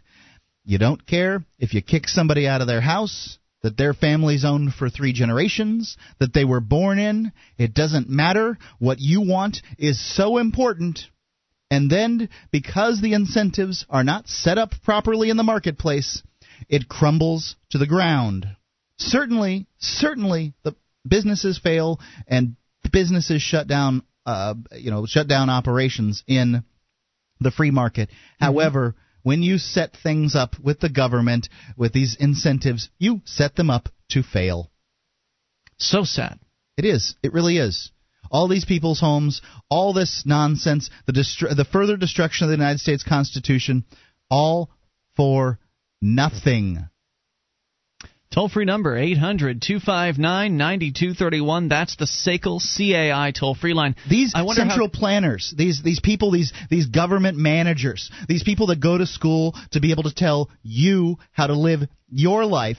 Those people thought that it would be a really good idea to bring Pfizer there, and they were willing to do whatever it take took to Yeah, get that to happen. did. Think of all the families in the the Fort Trumbull neighborhood that they tore down. Okay, now think of all the employees because they were giving uh, the Pfizer was given incentives to move here in the first place, move there in the first place. All these employees, these 1,400 people that still have jobs, I don't know how many got laid off, well, they're transferring to a different location. Which, but they're transferring to a different location. I mean, do you see how that's that's a tragedy? Wouldn't you agree? Yeah. That, you know, their kids are being yanked out of school, put into other schools, all because the marketplace wasn't allowed to work in the first place. These people with these degrees that swear to ever loving God that they know how to run your life. They're the ones who are qualified to run a city, and you better shut your mouth, citizen, because we're the ones that are qualified. These are the people that make these mistakes over and over again. And are they being held responsible? Are they are they No, are they no. firing the city managers? no, no, no. We don't do that around here. No, then- now we don't can- hold our bureaucrats responsible, and that's what's wrong with this country. They're working on the next boondoggle right now. Whatever it is, they're working on diligently on On controlling wasting your some- money. controlling something else. It's absolutely infuriating. I hate this case. Just infuriates me in so many different uh, ways, and I, I, you know, I. I wonder how Susette Kelo feels and her neighbors. Yeah, what's it, what's it like now? Pfizer's shut down. They can't even go there and say, "Well, they took our houses to build a, uh, you know, a, a big company, and at least they made the neighborhood better." You know, they, there's not even a success here. No. It's all failure. In fact, the uh, the Institute for Justice uh, put out their own press release on it, pointing out that the only thing that's that's left, uh, the only thing that is left where Susette Kelo's home once stood remains feral cats, seagulls, and weeds. 800 259 9231 has been an unmitigated disaster from start and now to finish, according to one of the attorneys for the Institute for Justice, uh, which is the group that helped out the, the Kelo 7. Yeah. IJ.org is their website. More coming up. This is Free Talk Live. On Free Talk Live, we talk about investing in gold and silver as a hedge against inflation. Well, now we've teamed up with Midas Resources to offer you some very special rates on some of my favorite gold and silver pieces. I love the British Sovereign. It's about a quarter ounce, which is usable for a gold coin. They tend to be older and thus are numismatic and untracked by the government. They have the 100 year old wow factor for the layman and are easily storable for emergencies. You can get them for only $288. Call 877 857 9938 or go to gold.freetalklive.com. The shipping is the same as it is for one coin as it is for 20. So try to get as many as you can at once. 877 857 9938 gold.freetalklive.com.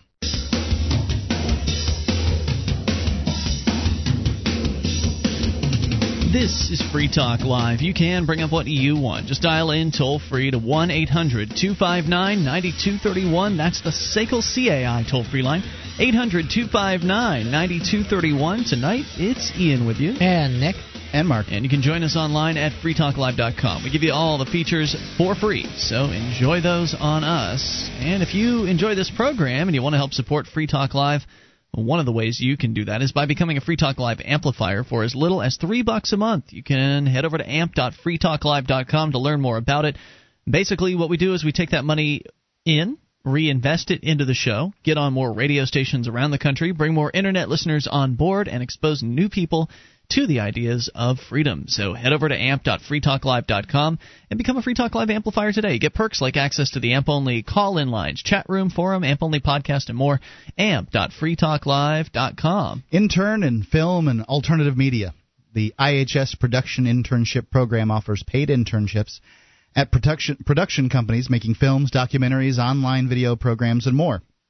The program includes a week long interdisciplinary IHS, seminar, a stipend, a housing alliance, allowance, housing alliance, and uh, applicants at all levels of experience are encouraged to apply. Placements are available during the spring, summer, and fall. Apply for a spring place, a spring placement by November the 15th and for summer placement by February the 15th at libertarianinternships.com. That's libertarianinternships.com. So if you want to get in on the spring placement, you've got just a couple of days as far as the deadline goes. So get on it now. LibertarianInternships.com. Back to your phone calls. It's Thomas in California. You're on Free Talk Live. Hello, Thomas. Hey guys, good to be talking to you today. I love the show. Indeed, sir. What's on your mind tonight? Well, I I heard you guys mention the Supreme Court case about um seizing eminent domain. And Yes. actually, cases like that go back to the foundation of how the Bill of Rights is constructed in the Supreme and uh, by the Supreme Court today. It's called selective incorporation. Um, in 1833, they ruled the Bill of Rights doesn't apply to the states, and therefore you're not guaranteed any of the protections under them if it's by a state government. And then they passed the 14th Amendment in response to that, which guaranteed, uh, which said if you're a state citizen, you're also a federal, federal citizen, and the state can't violate any of your privileges or, or immunities of citizenship or violate you without due process of the law. So it got tested in what's called the slaughterhouse cases, where there was a bunch of slaughterhouses up the river from New Orleans, and they were letting their rough, which is all the waste products from the grinding up of the cows, all the blood and stuff like that, Mm-hmm. just uh, flow into the river. And the river was uh, was clogging up around the drinking pipes for the city. So the Yeah. city solution was to not just to move, you know, get a ban on on the slaughterhouses upriver from the city or to manage the the outflow of the rough. They decided that in the name of protecting their drinking water, they would see, um, seize all slaughterhouse businesses. That they would put them in an area um, built by the uh, city of New Orleans, and that the slaughterhouses would have to now shut down all their um, operations and rent a place from New Orleans in, in the in the area that they built, and also be licensed by New Orleans. And that went to the Supreme Court, and uh, after a really long, convoluted argument on how states' rights are, uh, are the rights of federal citizenship are really state citizenship, and if a state guy violates it as a state citizen, it's not really a violation of federal citizenship, and we're not going to define what federal citizenship is. They ruled that you're not entitled to the protections under the first eight amendments by um, by the states, and that is actually the continued legal doc, uh, doctrine today. Okay, wait, wait, wait. Court- Before you before you go on, are, you're saying the Supreme Court ruled that Mm-hmm. you're not entitled to freedom of speech if the state government oppresses your freedom of speech? Yeah, and actually, as part of uh, selective incorporation, because we are an activist-oriented nation, despite how the media want, you know, wants to portray it, um, that's how the Fourteenth Amendment got passed. Um, what, what they did was start selectively incorporating certain aspects of the Bill of Rights. A lot of it you don't have. That's why you don't have the right to a trial, but um, to be uh, a grand jury accusation. You know, to only get charged by a grand jury in a, in a, uh, an, an, an indictment of a serious crime. You don't really have the right to a public trial. Um, So, public so speech- if the if the state constitution doesn't actually specify a right to free speech, then what you're saying is there is no right to free speech, and you're saying there's a Supreme Court case that backs that up. Well, the Supreme Court case that incorporated it originally that that was true, and in 1925 they decided, hey, the, the states actually have to respect free speech a little bit. However, the standard is the speech cannot be um, inimical to the public welfare, and the state does not have to prove to any direct result of the speech being inimical. They can just think it's metaphorically inimical. It can't be tending to corrupt public morals and they ruled in a ruling. This is uh, Gitlow versus New York, 1927, to 25 or 27. He was handing out communist manifestos that advocated general strikes that would lead to the overthrow of government. They ruled that yes, that pamphlet is illegal. However, uh, uh, because it threatens the foundations of government, and the government has the right to self-defense, and it can restrict uh, the First Amendment to that end. So your speech, uh, by what you could say, is limited. Uh, the fire in a crowded theater thing, it goes way beyond that.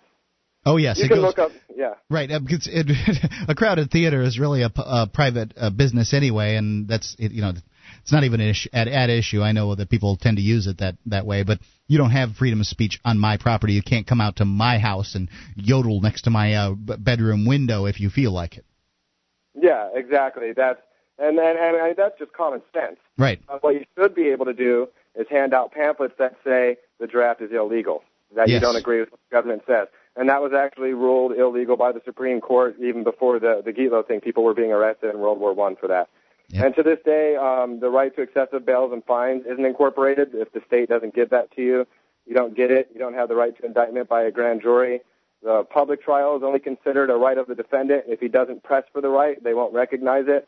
And the press and the public can't claim the right of a public trial. Only the defendant or the or the uh, prosecutor. And if the judge thinks it's a distraction, they can waive the right altogether. And it, it yeah. goes on and on. you know, if if a judge can waive your right, you don't have it. How did Yeah, you learn? How did you learn all this? I mean, because uh, we know that the government can do whatever the hell it is they want to do. That just seems to be what they're doing. But here you are, you're citing Supreme Court cases that uh, you know legitimize from their viewpoint what is the tyranny that they're that they're uh, foisting on everyone. How did you yeah, find and out? exactly. And uh, these are understood as human rights. They were understood by the founders as human rights. That's why the Supreme Court needs such lengthy, contradictory, semantical arguments on why the dangers are present that that you know gives them the right to violate them. However, your rights still exist. They can't bang a gavel and poof, you don't have human rights. The only difference is now they can send men with guns to come and take you away if you exercise your rights, and that's tyranny, and that is exactly what the Bill of Rights was supposed to go against.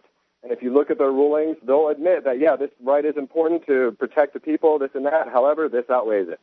However, the necessity. So they- di- the doctrine of necessity, or whatever, where basically the state decides that uh, the state's interests are more important, as though the state could decide anything. It doesn't exist. But the uh, people running the state decide that the uh, their interests are more important than your rights, and so that's that, right? Exactly. And what it's led to is the government using state and local governments as proxy agents for their tyranny. And a prime example of this is the, the case that established this doctrine in 1833 called Barron versus Baltimore, where they destroyed a guy's wharf and wouldn't pay for it. The man who argued the court, the, the, the case that the Bill of Rights doesn't apply to the people of the state, to state citizens, was immediately made a U.S. Attorney General at the end of the case. He was that was his next that was his next duty was U.S. Attorney General. He went hmm. from there to become U.S. Secretary of the Treasury, and within three years of the ruling, he was a Supreme Court. He was Chief Justice of the Supreme Court. So basically, what on- you're and he went saying is that the win- the Bill of Rights is just window dressing. That it's it's nothing more the, than the, well, the Bill of Rights was what, for the first time in almost the history of man, where people were setting in stone that these are human rights. And there was an argument in the Bill of Rights about enumerating the Bill of Rights that we shouldn't write this down because the government will think this is our only rights. That's Correct. why they added, you know, the other amendments. But they're, but now we've gone from these are human rights to the semantical argument about rights, about the government gives you your rights. Well, thank God we have a government that gives you this or that right. But when you really look at the history, when you look at these cases, you see that the government has stood against the civil rights every at, every level throughout the history of this country. And what this is for, and what this selective incorporation is for, isn't just so you know, oh, I can get some money or this or that. This is it's it, it's set up as a power network. It's set up as a control network.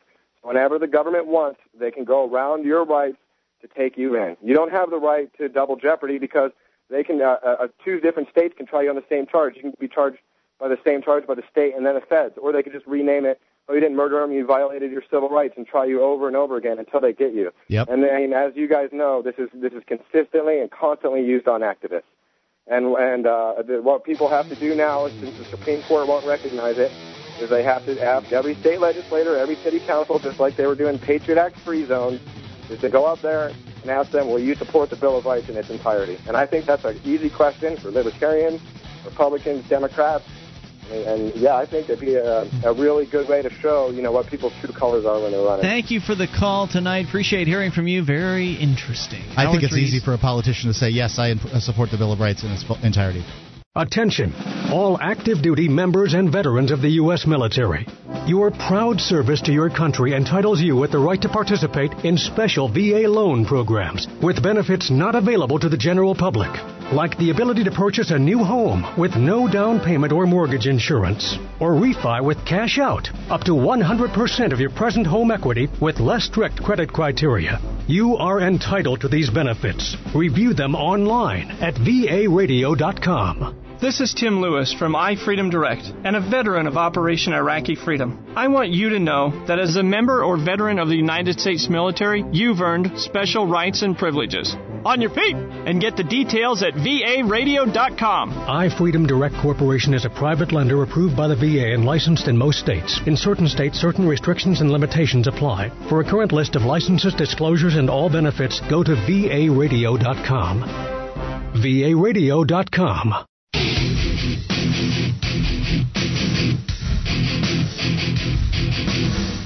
This is Free Talk Live. We are launching into the third hour of the program, but we're not going to stop after the third hour tonight. We will be actually continuing. Uh, so, for those of you that are listening on the radio, you won't be able to hear the post show.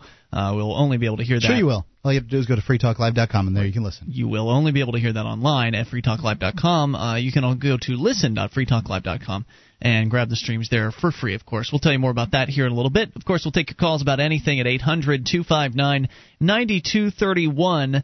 I want to just come back for a moment to a discussion that started during the break, and I want to make sure we have it on the air because I think it's important.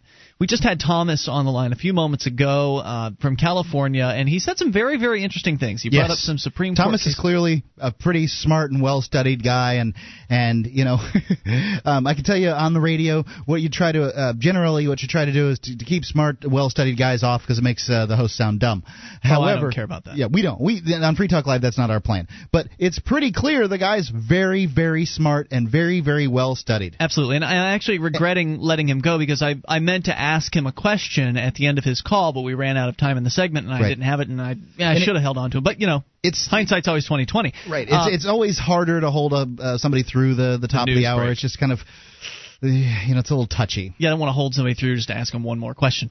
But uh, but what Thomas was getting at was he was pointing out all kinds of Supreme Court cases and uh, and how the you know the federal government just does whatever it wants to, and that it's ruled that the the the state governments they don't have to respect the Bill of Rights, and there was all kinds of interesting things that he had to say. Yep. And very very uh, you know interesting spot on critiques about and presumably what he was saying was true. I mean we we just take people's word for it here. Right. And then at the Uh, very end, he had a solution. Um, probably the best solution that he could come up with. So his conversation to me sounded like smart, smart, smart, smart, smart, smart, smart, dumb solution.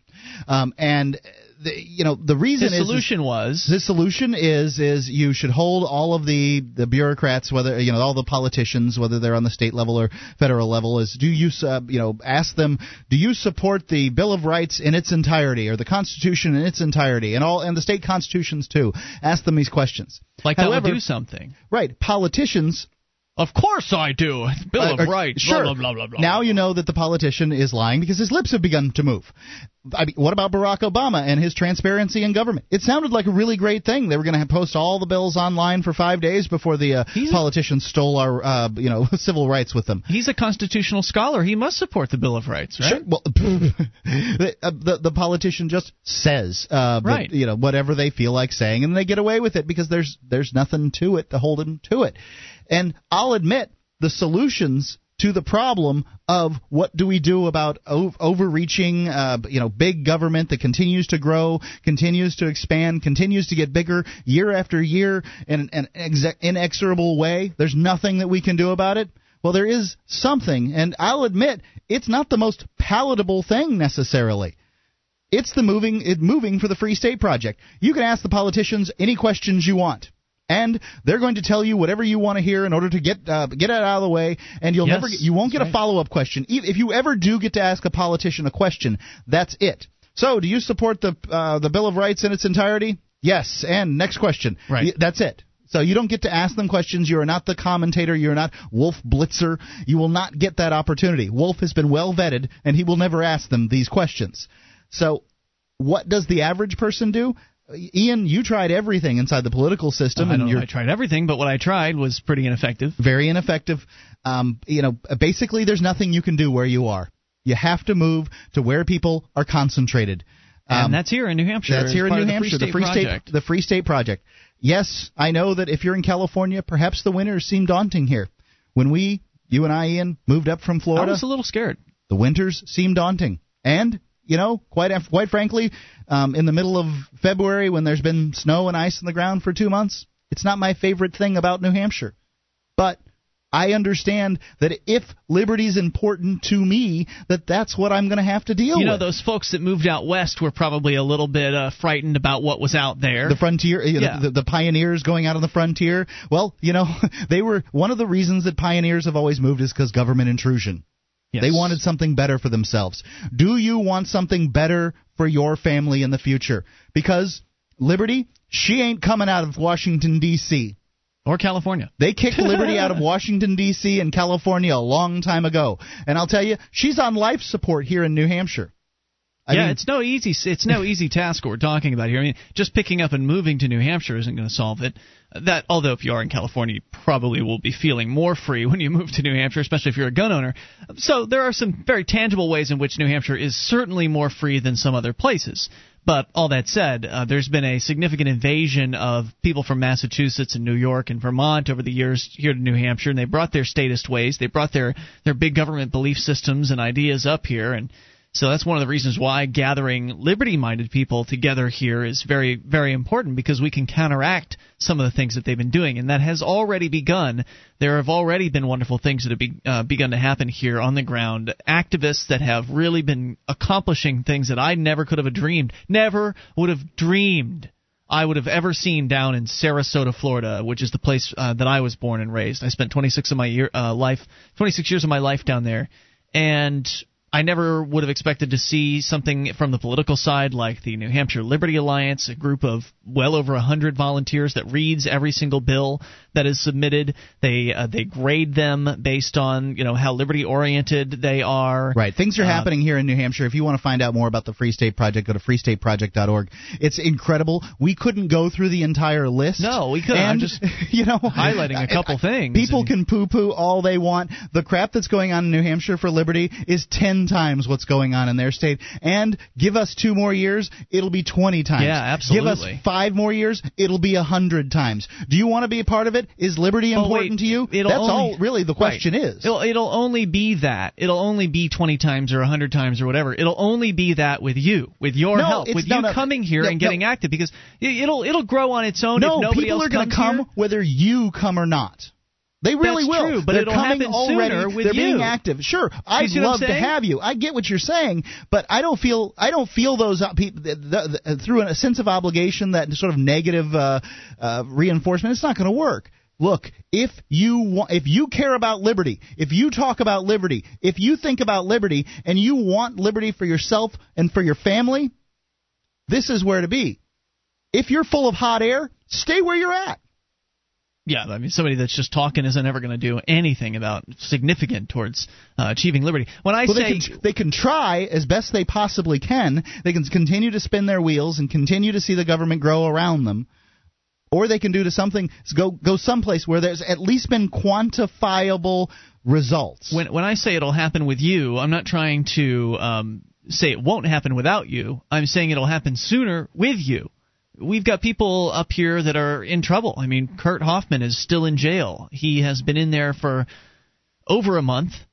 And one of the things that he said recently in one of his letters, which by the way you can read if you haven't been seeing these, they're uh, they're very interesting and in many cases depressing and also uplifting and enlightening all at once. Uh, but he's been writing blog posts essentially from jail, and they've been posted over at freekeene.com. But Kurt and his wife Auburn are saying, you know, hey, what are you waiting for? Come on up. I mean, it's it's it, there really are the some of the best activists in the world here, and there really are some wonderful opportunities, uh, both inside the system and outside. I mean, I never would have imagined. I never even thought when I lived in Florida about mass marijuana civil disobedience. But when I came up here, I knew it was an inevitability. I didn't think it would happen as soon as it did, honestly.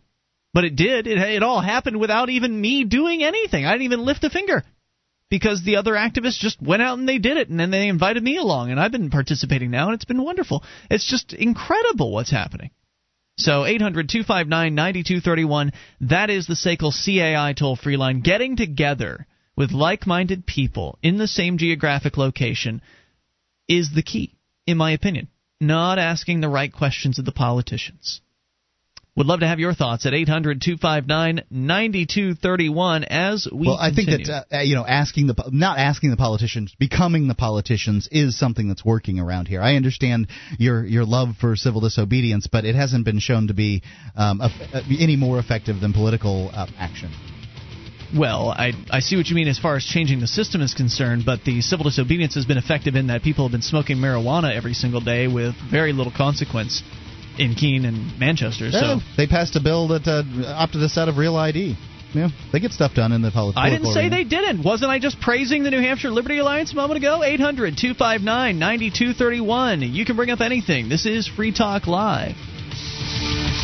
DVD, books, music, instruments, periodicals, computers, software, electronic, photo, cell phone, office product, home and garden, bed and bath, furniture, kitchen, pet supply, automotive, hardware, apparel, shoes, jewelry, grocery, healthcare, sports and outdoors, toys, games, used, and more. It's a department store at your fingertips. Amazon.freetalklive.com. Get all your shopping done, a great deal, delivery to your door, and a percentage of your purchase will go to Free Talk Live when you enter Amazon through Amazon.freetalklive.com.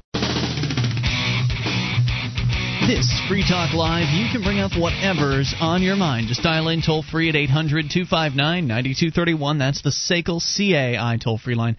1 800 259 9231. Tonight, it's Ian with you. And Nick. And Mark. And you can join us online at freetalklive.com. All of the features are completely free, so enjoy those on us. Again, that's freetalklive.com. And our website features, by the way, do include the bulletin board system. We've got over 500,000 posts there for you. There's a lot to talk about, serious issues, fun stuff. You'll find it all free at bbs.freetalklive.com. Now, do you hate to make those extra trips back out to the car to carry in the grocery bags? Well, for the last few months at my house, we've been using the Totasak, and I can tell you, I plan on using them for as long as possible. In fact, which will probably be the rest of my life because these things will last forever. Yeah, they They're will. a handle made of 100% recycled materials right here in the United States, and it's designed to simplify all kinds of carrying tasks. Go to Totasak.com, that's T O T A S A K.com, and get yourself a family pack today. Totasak, they carry more than you can, a lot more. That's Totasak.com. Now, we are going to be doing a Totasak giveaway tonight, but I will tell you it is not going to be on our radio show. It's going to be on the after show, which you can hear the extended edition, uh, internet only version of the show, which you'll only be able to listen to at listen.freetalklive.com after moments after the radio show is done. So, Totasak.com, go check them out. You're going to love them. T O T A S A K.com will make a great gift for this holiday season for your loved ones. So, uh, so we continue here. And by the way, just you know, before we get their critique of, not that necessarily anybody was calling to critique us on this, but some people might think it. Oh, you guys, you're always promoting the Free State Project. Don't you have something else that uh, that you can talk about? No. Well, I don't. Yeah, we do have other things to well, talk there's about. other there's other things to talk about, but our solution to the, the issues of, of liberty in this uh, in this nation really are it is the Free State Project. But I want to point out that my solution that I support, I've chosen the Free State Project, but I think in general, the concept of getting people together that love liberty all in the same place is the solution. I just happen to think that the Free State Project is the most viable of the various different sort of similar concepts out there. I agree mean, you've with that. got the uh, there's the Free State West, which is kind of this competitive Free State Project that really isn't even much competition. I think there's maybe 25 hundreds people of that- signers and dozens of movers compared to thousands of signers and hundreds, of movers. Right. I mean, they're out there and they're maybe worth mentioning. I'm not sure if they. I don't know much else what to say about the Free State West, but also there's a Free State Europe, uh, from what I understand. I Mhm. don't know how. I don't even know where they're at. I think their- that effectively died off. I've checked their boards. I, I, I started checking the boards a couple of years ago when they came up, and the discussion forum isn't even like the message board is dead. They're Oh, not well. even making any progress. Well, it was but- Right, they're good. They're good ideas, but the thing is, is it takes a little something to get things going. And if you start spreading out the liberty activists, ar- you know, the people that are willing to pick up and move for liberty Too around to too many locations, then you've got the same problem that we've got already, which is liberty activists spread out too thin. I think that uh, out in Arizona and the uh, the Phoenix area, that uh, uh, Ernie Hancock is such a dynamic individual that he's managed to build something sort of right there and get a bunch of dynamic people Mm-hmm. g- happening. However, it's not really a project to move more people there to add uh, add to it. So. You know, I, I, I think that they're going to have some success and things are happening there, and gosh darn, I support them. I just think that the Free State Project, to me, seems like the best option. It's the I would have mature. liked it if it was Free State Project Key West, Yeah. and Key West was its own state. But that's really the reason that um, New Hampshire was the best choice is because it was already the freest state in the nation, and it's a state that gives its sovereignty rights under the Constitution that may be able to be of um, some use in the future. And you know, th- there's a lot of good reasons why I, the, New Hampshire was the place. I didn't want to come this far north. I have been a southerner all my life. I enjoyed the warm weather. I enjoyed my convertible. I liked those things, but I I couldn't see in myself that sort of uh, the, the, me talking about liberty, how it was important to me, and then not doing anything about it because Yeah. I knew that there was nothing to do. Right, you don't want to tell your grandkids uh, later on. Well, you know, Sonny, I could have done. I could have. I thought up it was a good idea. Yeah, I could have picked up. And I moved, supported those guys from afar. but I just decided that I'd I'd rather stay where I was. Yep. And do nothing. Because what are you going to accomplish in California or Florida or whatever? But I also Right, thought I- worth, I- worthy of mention the uh, the seasteading too, which is kind of another Oh, that's right, yeah. gather people together in the same place idea. It's a little too uh, the, for me though. The seasteading's a little too oh I don't know disconnected. I, like the idea of living in oh I don't mm-hmm. know relatively It's a populated. grandiose idea. I'll put it Yeah, that way. I mean, right. there's a lot of technical things. It's not like there's a, a seastead you can go to right now. Right, you can't There, there is a state of New Hampshire, and maybe at some point, you know, if they can work out how to build these floating cities, modular vessels that can come together as cities, which they very well may be able to do. It's just they don't exist right now. So it's a thought experiment right now. Correct. You, if you want to try seasteading, you could try moving to New Hampshire first and see how you like that, and wait for the seasteading thing to take off. Hey, great place for seasteading might be off the New Hampshire coastline. I don't know, maybe it'd be too cold, but Right. By the way, Wyoming, no coast. Yeah, that's true. So I think I've named them all at this point. Uh, Free State Project. There's the Free State West, Free State Europe, which you say is pretty much dead. From what Uh, I can tell from their website. there's the seasteading uh, thing, and that's about it, right? I mean, maybe there's like a free county project out there. I don't know, but I yeah, there's some free it. county products, pro- projects, uh, things like that. But the counties don't have sovereignty. There was Paulville too, wasn't there? The idea. Yeah, what That's the happened with that? The uh, moving the Ron Paul people together. I don't know. Some people bought some land. I think it got that far, but I don't know if they It- built the a idea was shining really city on a cheap land, though. I mean, I remember It was this is, desert land essentially, if I right. remember So you can get land in the United States for an extraordinarily cheap. It's it's not a real investment. the idea was to, for them was to just move the hell away from everybody, Yeah. right? I think the idea in the case of uh, coming to New Hampshire as part of the Free State Project is to shift things in a liberty oriented direction and the only way you're going to be able to do that is by changing people's hearts and minds. That way we really can truly have someday some free place that people can go to people that are in search of freedom and there are a lot of those people would be able to come here. At least that's what I'd like to see. I'd like to see because I think free state is kind of a uh, you know a bit of an oxymoron I guess. you know, how can you have a free state? If if uh, the the idea of um, you know moving to some place that's so cold is is just too much for you, there's always the idea of snowbirding. You can live here nine months and go down to Florida or wherever for Yeah, three. there you go. It's you know, I mean they do they, these options do exist, and there are many people that are able to work from their homes or where work remotely. So these these these things will work for them. You know, hey, it works.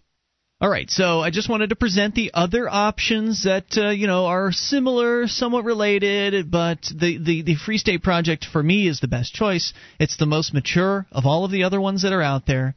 It uh, although the seasteading apparently has some millionaires behind it with big funding. What's the guy, the founder of PayPal or something? I'm all like that? for it. I want seasteading to to to rocket uh, to be successful, but um, you know, I can imagine, I can only imagine what it's going to cost to buy in.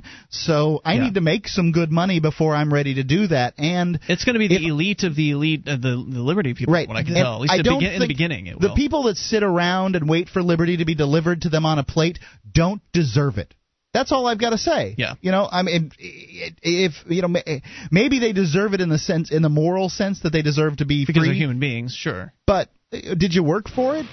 You're waiting for somebody else to pull to, to get liberty and deliver it to you. And that's why I want to encourage people to get here sooner rather than later to help us get to freedom sooner. That way, you're not, you know, just kind of coming on board at the very end of all the fun. We've got a lot of a lot of work to do here, and it would be a lot easier the more people we had here. And they are coming every every week. New people are coming here. It's so it's so exciting. All right, 800 259 9231. There's some not so exciting news coming out of D.C. We'll explain in moments. It's Free Talk Live. This program is brought to you by FreeKeene.com. FreeKeene.com features audio, video, and blogs chronicling the transition to a voluntary society. FreeKeene.com also has comments and discussion forums so you can be heard. FreeKeene.com. This is Free Talk Live. You can bring up anything. Just dial toll free to 1 800 259 9231. That's the SACL CAI toll free line. 800 259 9231. Tonight, it's Ian with you. And Nick. And Mark. And you can join us online at freetalklive.com. Don't forget to join Nick over at his website, freemindsmedia.com. You can get uh, more of him, both television version and radio version. You get uh, Free Minds TV and Free Minds Radio, both available free to you at freemindsmedia.com. Plus blog posts from Nick and his co-host Toby. Uh, freemindsmedia.com. What are you guys going to cover on this week's show, by the way, the, the TV side? Um, we cover inflation quite a bit, but Okay. that's probably pretty basic for a lot of people who uh, who listen to this show already. Um, I didn't mean to put you on the I'm trying to like think that. of any other nuggets. Well, we tell you that fruit juice is as bad for you as soda. according to Really? Studies, yeah. I've heard that, and that makes me sad. Yeah. Sometimes worse. I've heard actually some juices, even 100% real juices, contain more sugar. So. All right, so all of that coming up. Free Minds TV. Fructose, sucrose, hmm, all sugar. freemindsmedia.com for more of Nick. All right, 800 259 9231. That is the SACL CAI toll free line. Uh, Johnson just shot this one over to me. It's pretty disturbing. Declan McCullagh at CBSNews.com reporting that in a case that raises questions about online journalism and privacy rights, the U.S. Department of Justice sent a formal request to an independent news site ordering it to provide details of all reader visits on a certain day. The grand jury subpoena also required the Philadelphia based indymedia.us website to not disclose the existence of the request unless authorized by the Justice Department, a gag order that presents an unusual quandary for any news organization. Now, if they've been told not to uh, let people know, not to disclose the existence, seems like they have gone ahead and disclosed it because, well, we're talking about it, and thank goodness they did. Kristina Clair, 34 year old Linux administrator living in Philadelphia who provides free server space for indymedia.us, said she was shocked to receive the Justice Department's subpoena. I don't know. You guys shocked by this? Um, It's pretty outrageous. I'm sh- I'd be I don't- shocked I if don't I got it. Right. I don't know if I'm shocked because we know that the FBI and other federal agencies have been authorized to send these secret subpoenas out, basically saying, I know hey, what's happening. You know, you keep this quiet or else. And indeed, uh, the subpoena from the U.S. Attorney in Indianapolis demanded all IP traffic to and from indymedia.us on one day, June 25th of 2008. It instructed Clair to include IP addresses, times, and any other identifying information, including email addresses, physical addresses, registered accounts, Indie Media Radio's uh, social security numbers, bank account numbers, credit card numbers, and so on. So whatever info they collected on that one particular day, that's what they want. And Clair said in a phone interview that I didn't think anything we were doing was worthy of any federal attention. After talking to other Indymedia volunteers, she ended up calling the Electronic Frontier Foundation in San Francisco, which decided to represent her at no cost. Under long-standing Justice Department guidelines, subpoenas to members of the news media are supposed to receive special treatment. One portion of the guidelines, for instance, says that no subpoena may be issued to any member of the news media without the express authorization of the Attorney General, which uh, apparently the subpoena should also be directed at material information regarding a limited subject matter. Still unclear is what criminal investigation the attorney is pursuing. Last Friday, spokesbureaucrat initially promised a response, but they sent an email on Monday saying they have no comment. So the Justice Department also declined to respond. Senior staff attorney at the EFF, Electronic Frontier Foundation, replied to the Justice Department outlining what he described as a series of problems with the subpoena, including that it wasn't personally served, that the judge issued court order would be required for the full logs, and that Indymedia didn't even store logs in the first place. So screw off. And good for them. I would have. That's basically what I would have said to him was, "F you. I'm not going to respond to this nonsense." Morrison responded. This is the agent, the attorney general, or excuse me, not the attorney general, but one of the U.S. attorneys, saying that the subpoena had been withdrawn. Around the same time, according to the EFF, the group had a series of discussions with assistant U.S. attorneys who had also threatened Clair with a possible prosecution for obstruction of justice if she disclosed the existence of the already withdrawn subpoena, claiming it may endanger someone's health and would have a human cost. So, threatening this lady after they'd withdrawn the original subpoena to say, hey, don't tell anybody we withdrew the subpoena. According to the executive director of the Reporters Committee for Freedom of the Press, said a gag order they said that a gag order to a news organization wouldn't stand up in court. If you get a subpoena and you're a journalist, they can't gag you. And she said that a subpoena being issued and withdrawn is not unprecedented. I've seen any number of these things withdrawn when counsel for someone who's claiming a reporter's privilege says, Can you tell me the date you got approval from the Attorney General's office? And then they just back off. So I'm willing to chalk this up to bad lawyering on the part of the DOJ or just not thinking. No, no, it's neither of those. It's just intimidation. It's not Right. bad lawyering or not thinking. It's just we know we can get what we want most all the time, so we're just going to go ahead and send this threatening letter out. And, And, if they uh, do, what, what's the worst thing that can happen? If if they re- withdraw it, then you can't take it to court and say, right. "Look, you can't send these letters out." They can do whatever they want. They're the government, and being the government means that you never have to say you're sorry. I love how they're just trying to chalk it up to some sort of oopsie. Like, you know, oh, it's just bad lawyering, or they weren't thinking. No, it's them being intimidating and scary and frightening, and knowing that they'll get away with it with most people. Luckily, this woman decided to check with some folks before she went ahead and bowed down to the state, and they said, hey, talk to the Electronic Frontier Foundation. They stepped in, and they actually know what they're doing, so they, you know, they came back at them with a with an appropriate response, and then they, they bought the Justice Department back down. So it is possible to get them to back down. It's not always that they'll win. But if you don't know what you're talking about, if you didn't get in touch with the Electronic Frontier Foundation and you just went ahead and, and complied, which is what most people will do. I mean, if you get a letter from the federal government saying comply or else and shh, don't tell anybody we sent you this, most people are going to be intimidated into doing just exactly what they're being demanded of uh, to do. So in this case, they did uh, marking this, making this investigation more mysterious. Is back to McCullagh at uh, CBSNews.com. Is that Indymedia US is an aggregation site, meaning articles that appear on it were published somewhere else first, and there's no hint about what sparked the criminal probe. Now, the system's administrator says that no IP addresses are recorded for indymedia.us, and non IP addresses or address logs are kept for just a few weeks, then discarded. And they were looking for something from 2008. EFF's Bankston wrote a second letter to the government saying that if it needed to muzzle Indymedia, it should apply for a gag order under the section of federal law that clearly permits such an order to be issued. Bankston's plan was to challenge that law on First Amendment grounds, but the Justice Department never replied.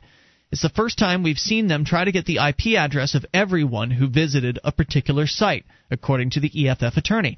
That it was a news organization was an additionally troubling fact that implicates First Amendment rights. It's not, however, the first time the feds have focused on Indymedia, a website whose authors sometimes blur the line between journalism, advocacy, and on the streets activism. In 04, the Justice Department sent a grand jury subpoena asking for information about who posted lists of Republican delegates while urging they be given an unwelcome reception at the party's convention in New York City. An Indymedia hosting service in Texas also received a subpoena asking for server logs in relation to an investigation of an attempted murder in Italy. Now, the attorney has written a longer description of the exchange of letters with the Justice Department, which he hopes will raise awareness of how others should respond to similar legal demands for web logs, customer records, and compulsory silence. He says, Our fear is this kind of bogus gag order is much more common than one would hope, considering they're legally baseless. We're telling this story in hopes that more providers will press back and go public when the government demands their silence. Right. How are you going to know when the other providers are giving what they're asked of and being quiet about it? How would you know? It's there's no way to tell. No way to tell. Who knows what kind of level of compliance they're getting? Who knows how many requests they're sending out? But good for these folks for standing up and saying the hell with your gag order and the the hell with your demands. they sent this request to an aggregation site. This isn't even a site that puts out news. This is just a site that puts news on their site. So it's th- th- there was there was nothing to gain by sending this in the first place, which says to me that there's been a lot of these sent out. Toll free number is 800 259 9231. That is the SACL CAI toll free line. What would you do if you received one of these things? Bring up whatever you want. Comment on that or anything goes, even in these remaining moments. 800 259 9231. This is Free Talk Live.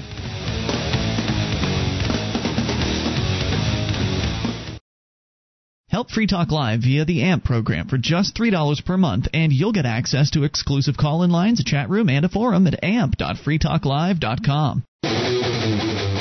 This is Free Talk Live. Only moments remain. Enough time for your call if you make it right now to 1 800 259 9231. That's the SACL CAI toll free line. 800 259 9231. Speaking of SACL CAI, they have a full orbed approach to account recovery. It's really three companies in one. They do collections, early out billing, and they purchase charged off receivables. SACL knows the way they treat your customer reflects on you, so their staff is respectful. They record every call, and they have the best equipment money can buy, so your business is handled as efficiently as possible. See their banner right at the top of our banner column at freetalklive.com. That's SACL, C-A-I. As we continue with your phone calls, Paul is on the line in California. Paul, you're on Free Talk Live with Ian, Nick, and Mark. Hi. Hi, Ian, uh, Nick, and Mark. How Paul, you guys doing? Good What's show. on your mind tonight, Paul?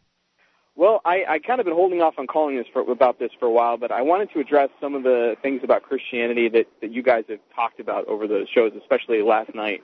I, I guess one thing that is is often brought up is the idea of why would a loving God send people to hell? And my thought on that is that you know, as as Mark had mentioned at one point, you know, hell is really just separation from God. And but then you know, his second question was, why couldn't God create a you know better place uh, as an alternative? And my view on that is that, and, and this might actually be fairly similar to a pantheist view, uh, is that there really isn't any goodness apart from God. So if God is love and God is, you know, all of these things, qualities, the absence of Him is the absence of those things. And so there's no such thing as a pretty decent place where God. Sure, there is. Um, there's there's the absence of existing. Um, an all-powerful God can decide, like the, the Jehovah's Witnesses believe, and, and I've got to give them a little credit for this, um, that you just don't exist anymore. Are you telling me that God cannot destroy my being?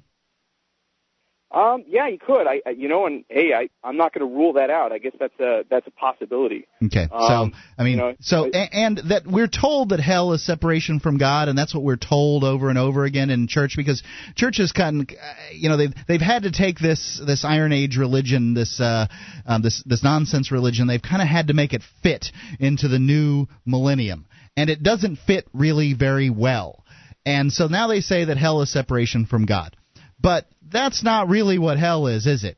It's a place of eternal torment where Well- the where the worm where the worm doesn't die and the fire isn't quenched. That's from Revelation, Well, isn't it? I- I, mean, Revelation think is. those- It's uh, actually um, where the uh, an, Ananias or whatever was. The, the, it's an allegory that Jesus, Jesus told. Yeah, I, I would view it as an allegory. I don't think you know most of what's in Revelation is should be taken literally. You don't think that the Bible should be taken literally? Well, I do. I I- when it's literal. I Hmm. mean, you you it contains all different kinds of uh, you know. You wouldn't take Emily Dickinson literally when she says, you know, I have a river. You wouldn't say she has a river because she says, you know, my river flows to you or, or whatever the, the line is. You know, there's psalms that are poetry, and there's revelations which are allegories and visions. It's and I think it's, interesting. you know, Do you think pretty, it's fair of God to put together this whole system where I have to figure out when He's being literal and when He's being figurative? No, I think it just. It don't just you think that puts common really? Don't sense. you think that, wait, no, no. Don't you think that puts the um, puts puts the the translation of the Bible into the hands of an elite? And is that what God wanted for His children? No, I don't think we just follow blindly whatever some elite says. I think we have to examine it for ourselves and, and think for ourselves. And you know, we can we can interpret. I say it's all um, just figurative then. Well, you you can you can say that. I uh, my And view is that a I lot get- of it a lot of it is uh, you know appears to be an historical narrative from eyewitnesses. Do I get thrown into hell for, for making a mistake? false. For this mistake that I'm that that you, that you're assuming that I'm making, do I get thrown into hell for that? No, I, I think that you know if you ultimately everybody either accepts God, which is you know God is love and God is goodness and all of these things. Ultimately, people either accept God or they reject Him. And I don't think I'm not going to claim that I know exactly what the criteria is that that you know you know Paul talks about how people are without excuse because of the wonder of nature, and so that that kind of indicates that it's possible to maybe come to God just through observing nature. I agree. So I wouldn't say. I agree wouldn't with say that. There's two things you know, I'm about not going to Christ- make a, a, a rule that you have to say, you know, exactly these words, or I know exactly what the rules are.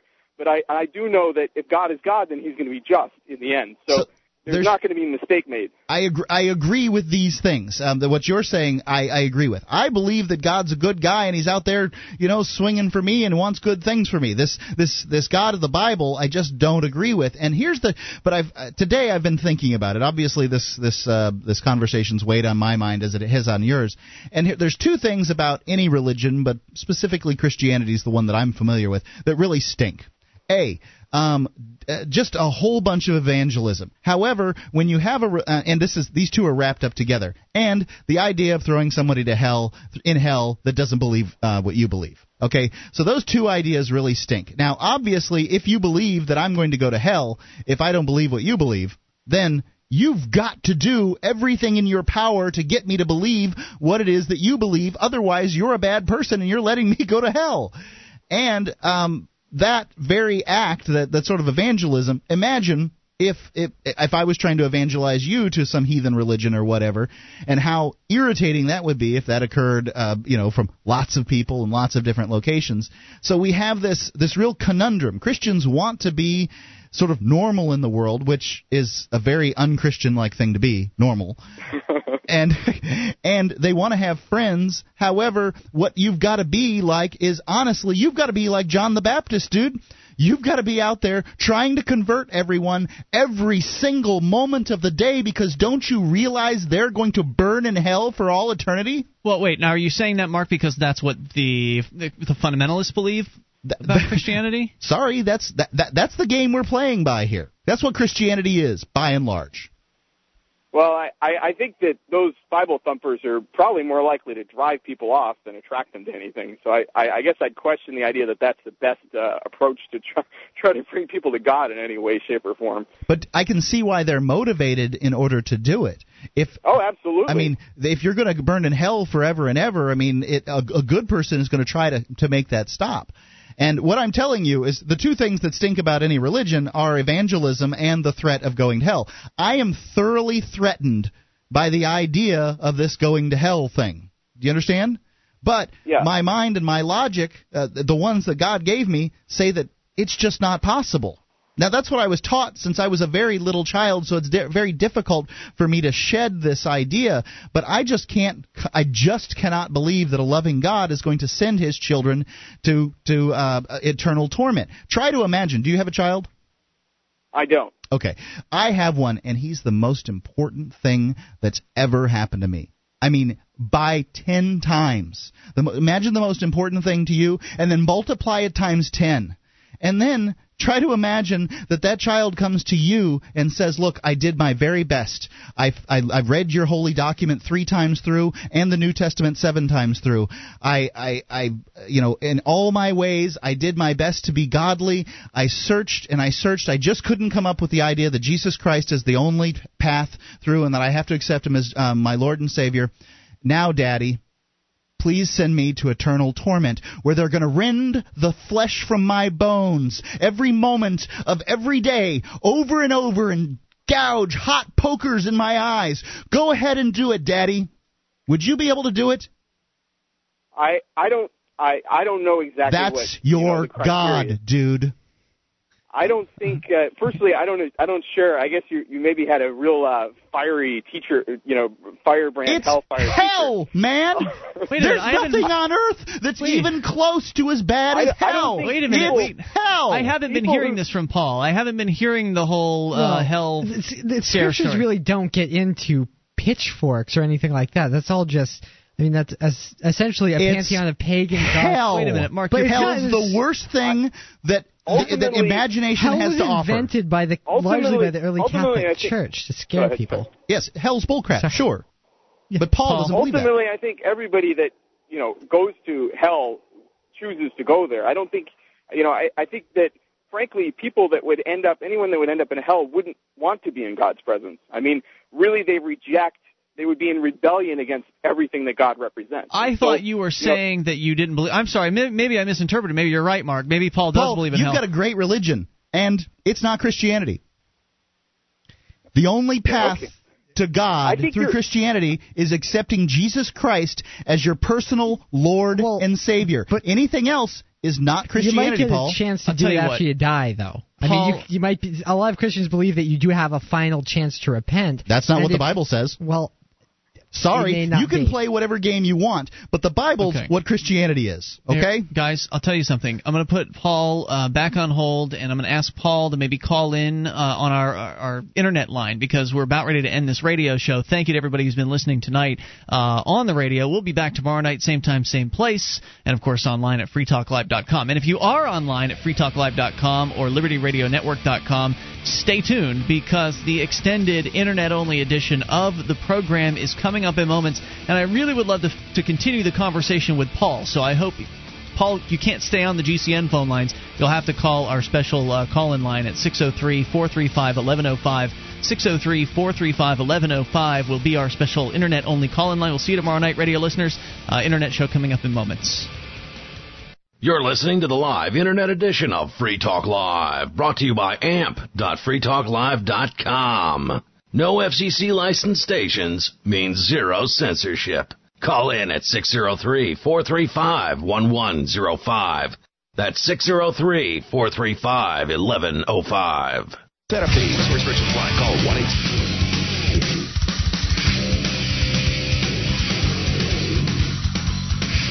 Do we have Paul? This is the extended edition of Free Talk Live. Internet only, which means ah, true freedom. of Say whatever we want. To say whatever the flip you want or the fuck you want. It's up to you. Uh, you may uh, take control of the internet waves. I think they're they're waves on the internet. Everything's a wave, right? Yeah, oscilloscope kind of thing. 603 435 1105 is the number. 603 435 1105. We do have a call on the line. I hope don't know Paul. who it is. It may be Paul. Pull him up. We will do that here. And of course, uh, if you're listening to us at libertyradionetwork.com, uh, that's great, or freetalklive.com. Either way will work. Paul, you are with us, or maybe Paul. I don't know who you are. Who is this? It's Paul. Okay, Okay, it, is, it is Paul from California. Now, So, but- Paul- wait, wait, wait, wait, wait, wait. Mark, you went You on gotta a reset? uh, Well, I just no, want to no, you- apologize. Ah, all right, fine. Paul, I hate Christianity as I understand it from my childhood. And I'm really sorry if it comes across like I'm being angry at you, because I'm not.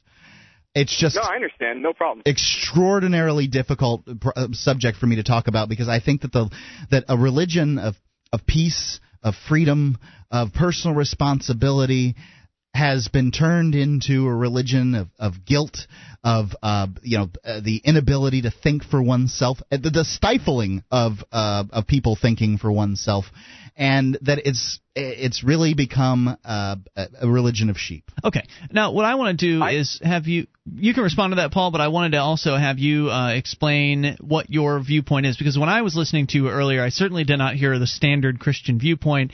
You started talking about what you thought hell was, and I wanted to have you expound upon that. So answer whatever, answer Mark, or, and then go go there if you don't mind. Okay, yeah, yeah. Firstly, to what Mark said, I don't disagree with him. I mean, I think in many cases Christianity has been perverted, and I, you know, I encourage him to think about Christianity in terms of what Christ preached, and not necessarily what you know a pope said, or you know what what necessarily you'd see from a hardcore right wing, you know, Bible thumper these days. I like Uh, now, and it's I, I, I like what Jesus says by and large. The one thing that bothers me about Jesus, this is the thing that, that makes me angry at him, is if he is indeed God, and and I don't think he is. He wasn't really proclaimed God until the Council of Nicaea came around, and that's like 250 A.D. But uh, you know, if he was in fact God, and we're I'm just accepting that Jesus is God, the imaginary state that Jesus is God, and he didn't have the foresight, which God does have that, you know, he's omniscient and everything, to say, write some stuff himself down and hide it someplace where we can find it. Or perhaps come 2,000 years later when somebody could have, oh, I don't know, videotaped his ass. You know, something like that. I mean, to me, Jesus, just a great preacher. Okay. You, you mean the idea of- making evidence totally incontrovertible? Sure. basically. I mean, wouldn't that be kind of cool if you were God to make it so that you're uh, that that you, the the beings that that you create that you love so you claim. and you want to save from hell, so you claim. And um, you, that you would make it so that the ones that really do seek and really do try, because Paul, I've so I've I've been looking very hard all my life for the truth um, when it comes around God, and I'm probably not right, but at least I can accept that. However, when it comes to Christianity, they can't accept that they're not right. So, Paul, let me. I, let, I go, go ahead. ahead. Yeah. Uh, you, I want you to make sure you respond here to Mark because I've got a question I want to go off in a different direction. So go ahead with what you were going to say. Um, yeah, I, I mean, I, I guess I would say that I don't think that it's going to be an issue where you know you you end up dying and you get there and and you know you know it's some factual mistake that you've made. You know, oops, you you know you didn't look up this this proper you know piece of evidence and so you didn't you know get get it correctly and you whoops you're going to hell. I mean, it's it's more of a heart issue and a relationship with God issue than than a you know whoops you didn't get you win the Jeopardy challenge thing. Uh, so can you view. tell it's me a, a nice bit- religion you've got, and I really Well, like it. I still it's don't- much wait. more like Okay, like mine than, than Christianity is. Okay, I still don't understand what this religion is. That's why I want to find out from Paul what He'll call Paul's Christianity. Okay, can I talk to Paul now, where Paul can tell me what he's going to say? Uh, Paul. Okay, so maybe I just wasn't paying close enough attention during your call on the radio, but I, I didn't really get it. Uh, I definitely heard what you were saying sounded different from from Christianity, but you would call yourself a Christian. Can you just kind of lay out your belief system? Um, yeah, I I guess uh, you know, I I I I guess I believe in. I would call myself a Christian, but you know, I wouldn't. Uh, I guess it, it's the question is where. I, I guess I, I guess maybe it's uh, it's hard to lay out exactly uh, on each issue. I would say that I don't think it's an it's an issue where you know as I've mentioned that you know you you need to say uh, magic words and if you don't say those magic words you're not saved and there's you know it's a big jeopardy challenge in the sky. I think it's a it's an issue where people are either all people are either going to be in rebellion against God or moving towards God. And when you extrapolate that out over you know eternity, you know I think you're moving in one direction or the other. And if you're moving towards goodness and love and God, you know you can imagine where you become a heaven-like being. Uh, and you can imagine the opposite direction if you extrapolate that over eternity, you'd end up, you know, quite demonic, so to speak. So I think that that's that's what you have is you have a choice in all your decisions. You can either move towards God or away from Him, and uh, and you know then the extrapolation of that is what you end up with with heaven and hell. That sounds kind of like a rephrasing, uh, similar without the you know Christian trappings, to what we've said on on the air about uh, the idea that your heaven, your hell is right now, and it's your choices right now that you make that uh, will determine what your experience is. Uh, I mean, it sounds like kind of a rephrasing of that. Mark, is that what you heard there? I that's what I heard. I just question as to whether or not I really call I personally call it Christianity. And you know, Paul can call his religion whatever he wants, but then he's pretty much got to call me one too. So how does that Yeah, I become? mean, how I- is that Christianity? I mean, what you just explained. How do you call that Christianity? Well, I, I do believe you know Jesus Christ is God, um, and I and I think that there Got any evidence God, for and that? you know, Any evidence uh, for that? I you know I I think that uh, you know basically exa- you know examining the historical evidence and the you know the the uh, text I I guess I find it the evidence pretty compelling. We could certainly go into that for a long period of time, but Do you I find guess, it? uh, you, I, mean, you don't find it strange that the that Jesus Christ hair, um, shares so many traits um, at, as you know, uh, so many of the the others, uh, Mithra, um, the. Oedipus. Uh, there's there's just a, there's a there's a huge lineage of gods that that uh, basically share a whole bunch of traits with him, and you don't find that a little difficult to believe that Well, I, I think there's a couple things. Firstly, there's there, you know, I think the comparisons are sometimes a little bit exaggerated. I mean, you can you can do comparisons. I've seen some farcical kind of comparisons between things that are obviously unrelated, where you can still come up with a large number of parallels. And but the other thing I would say is that you know, truth is truth, and I think in our hearts, you know, the only source of truth is not it's not the Bible. It's not like we have no conception or relationship or, or truth from God except from the Bible. And so, you know, I think you know God speaks to people's hearts over the years, and we have a perception of truth in our hearts. And so, I think you end up seeing this, you know, the, the kind of uh, mirrors of of the the the story of Christ Now, through my heart- because just because that's truth. My heart says that uh, the gay people should be treated in the same fashion as straight people, and that you know they're born the way that they are. Um, however, the Bible's pretty clear that uh, homosexuality is an abomination. What happens when my heart, um, you know, the the light from within, my God, the God within me says that gay people are equal to you, and they are not sinful simply because of who, who uh, to whom they're attracted, the the way they're born. What happens when one's heart, say, uh, contradicts what the Bible says? I think that's that's something that you have to think about and pray about. I mean, there I certainly have things, you know, issues like that. You know, I'm not. There are things that are cultural in the New Testament that I I don't think necessarily apply in the same way today. Um, you know, but I think it's something it's something to think about. I think But you know Paul's in the New Testament when Paul talks about uh, women, um, you know, not going to church with their out their head covered, and and men, you know, whatever it is that they they said these cultural things that you're referring to, they really do list them off as though they're not cultural. And what you're doing is you're making an assessment. I would say a correct one. However, I would also say that um, your assessment is really uh, y- y- you don't have st- you don't have standing to make that assessment. If the Bible is in fact uh, the Word of God, do you believe that? Well, I think that the Bible is what it is. So you look at those letters from Paul, and what they are is letters from Paul to those churches. And so, you know, Paul, I think I have a huge amount of respect for as a, a person who, you know, met God on the road to Damascus, and I, you know, I absolutely, uh, you know, admire him. You know, that's what they are. They're letters to the churches, and so I think you read them as letters to the churches from somebody that you know walked with God and, and knew God very well, and that you admire very much. You know, David I Koresh down in, I- I in like Waco uh, claimed to to talk to God and and uh, to relate to God, and he claimed to also be a Messiah. Do you think he was probably the Messiah? No, I, I certainly don't think so. I mean, we have to you have to examine you know the evidence and, and pray and think about things in your heart. And you know, I I think that you know I admire Paul very much. I don't I don't like this view of the Bible. Did Bible you notice how the- the early you find Christians- one verse that says something.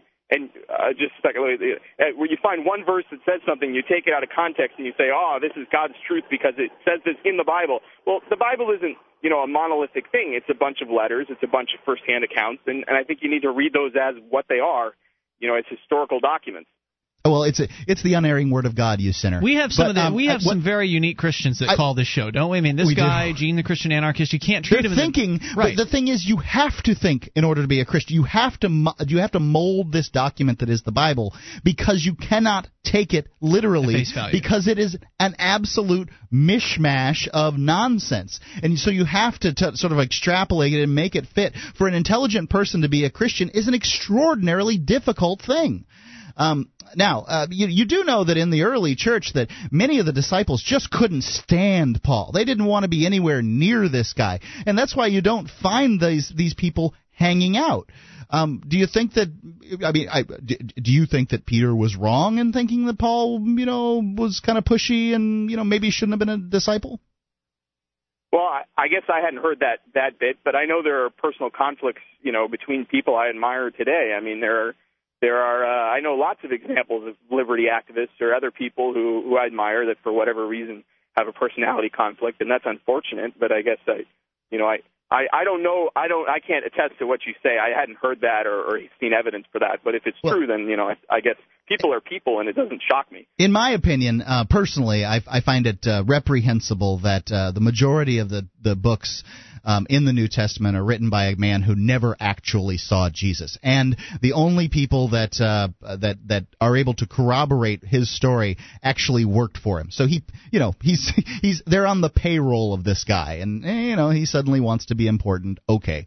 But uh, you know, there's a new religion coming around, and there's lots of different ways of of uh, practicing this religion and different people believe different things and so for hundreds of years some people believe that Jesus was a prophet some people believe he's God and you know that's to me it's just all so wishy-washy and very difficult uh, for me to just accept as true do you do you, do you get that Yeah, I, I guess. Uh, are you still there? yeah Yeah, we're right here. We're not gonna go I, I got a got a weird weird sound from my phone. Okay. Um, yeah, I, I I think that you know you have to examine the evidence. And i you know i basically i i've seen uh, you know there are there are documents from very early you know first century that that contain fragments of scripture.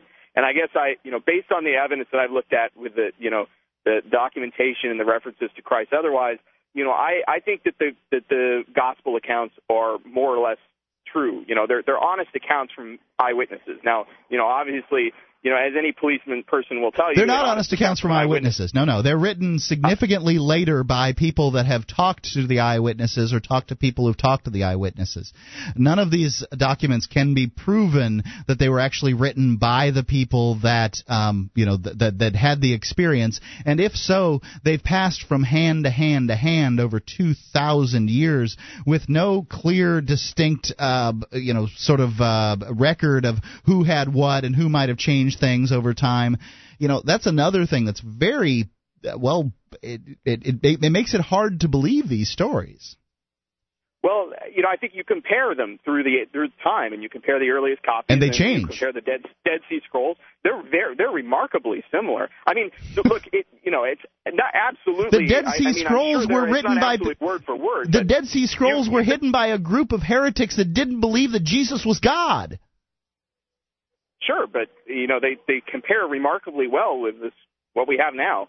I, I guess you know if you look at the evidence, you know that you, you know that, that you're saying that because some preacher told you that, right? You're saying that because some preacher no, told I you have. that. I, I've done the no, I, I really have done the, the done research. I, I mean, I'm not going to claim to be the supreme expert of the world, but I've done quite a bit of research on it. And, I've talked to people know, who have said who have claimed to look over these documents and say that there is a, a, a, a surprising disparity between some of these older documents. So, I mean, there are people that have done the Well- research and probably done more, just guessing, than you, and they say the opposite of what you're saying. Well, you know, I, a lot of people on this issue have an axe to grind, so I think it's a good reason to do a, a lot of research. I guess what I what I've seen. Were you what I- born into a Christian home? Wait a minute. Wait a minute. Wait, wait, wait. I'm just sitting back here listening to all this as someone who has not done any research, and I'm thinking, what are you talking about? Why do I have to do any of this research? I because mean, you're going to go to hell. No, he doesn't believe that though. Like you don't even believe that you're going to go to hell. What you said to me earlier is you're either moving toward God or you're moving away from God.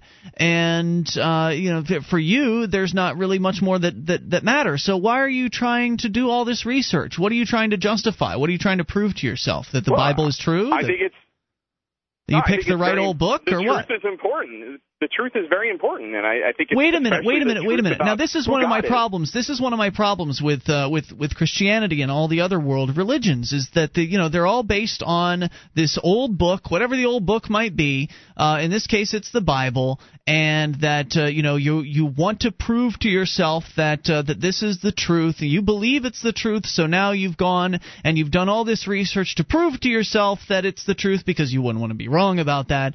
Uh, but what if the truth is really inside you?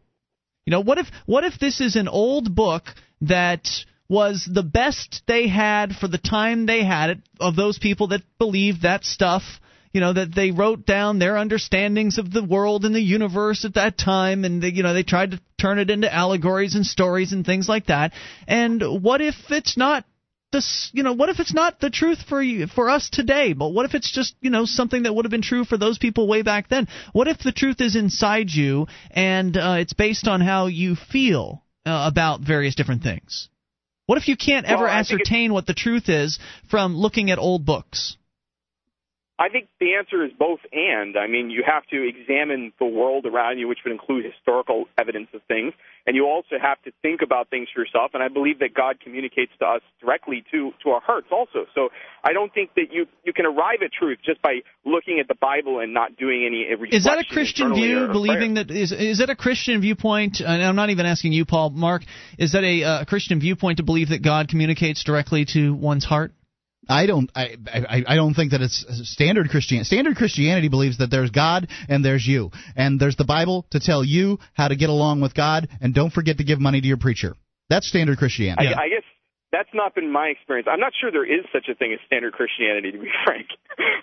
Well, I mean, there's I've been to a lot of Protestant chur- churches, and and uh, you know, I think basically Protestantism and, and evangelicalism sort of there. You know, one's a stepped up version of the other, but um, you know that, that they believe by and large the same stuff and i talk to these people on a regular base, basis but you know whatever now paul what do you think would happen if um i mean don't you think it's an odd scenario kind of unlikely that you would have been born n- into a family that already believes uh, the the truth about religion well, I don't completely agree with everything all my parents. I don't mean on, completely, on, but by and it. large, you you have a real advantage over the rest of the heathens around the world. Um, the vast majority of people who weren't born into Christianity, wouldn't you say that that's that's true?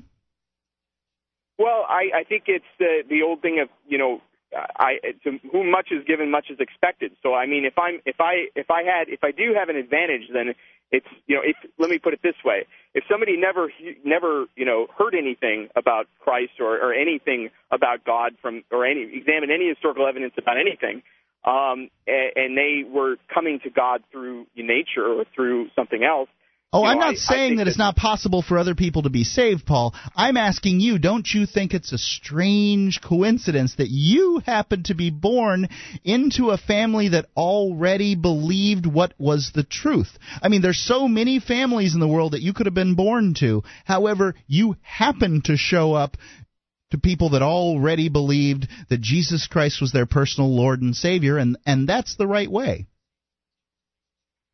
Well, I, there are a lot of things. I, I mean, I, I, I was born to a family that had political their political views completely wrong. So I, I, I am willing to question what you know my folks believed. Uh, you know, I, I'm, I'm happily willing to question that. I've rejected their views on. If your issues, politics are you know? wrong, you don't go to hell. well, it's Paul, yeah, you've mean, got a it- you've got a cultural bias, Did dude. he say that you would go to hell? Paul, what's your view on hell? I never really got that clear.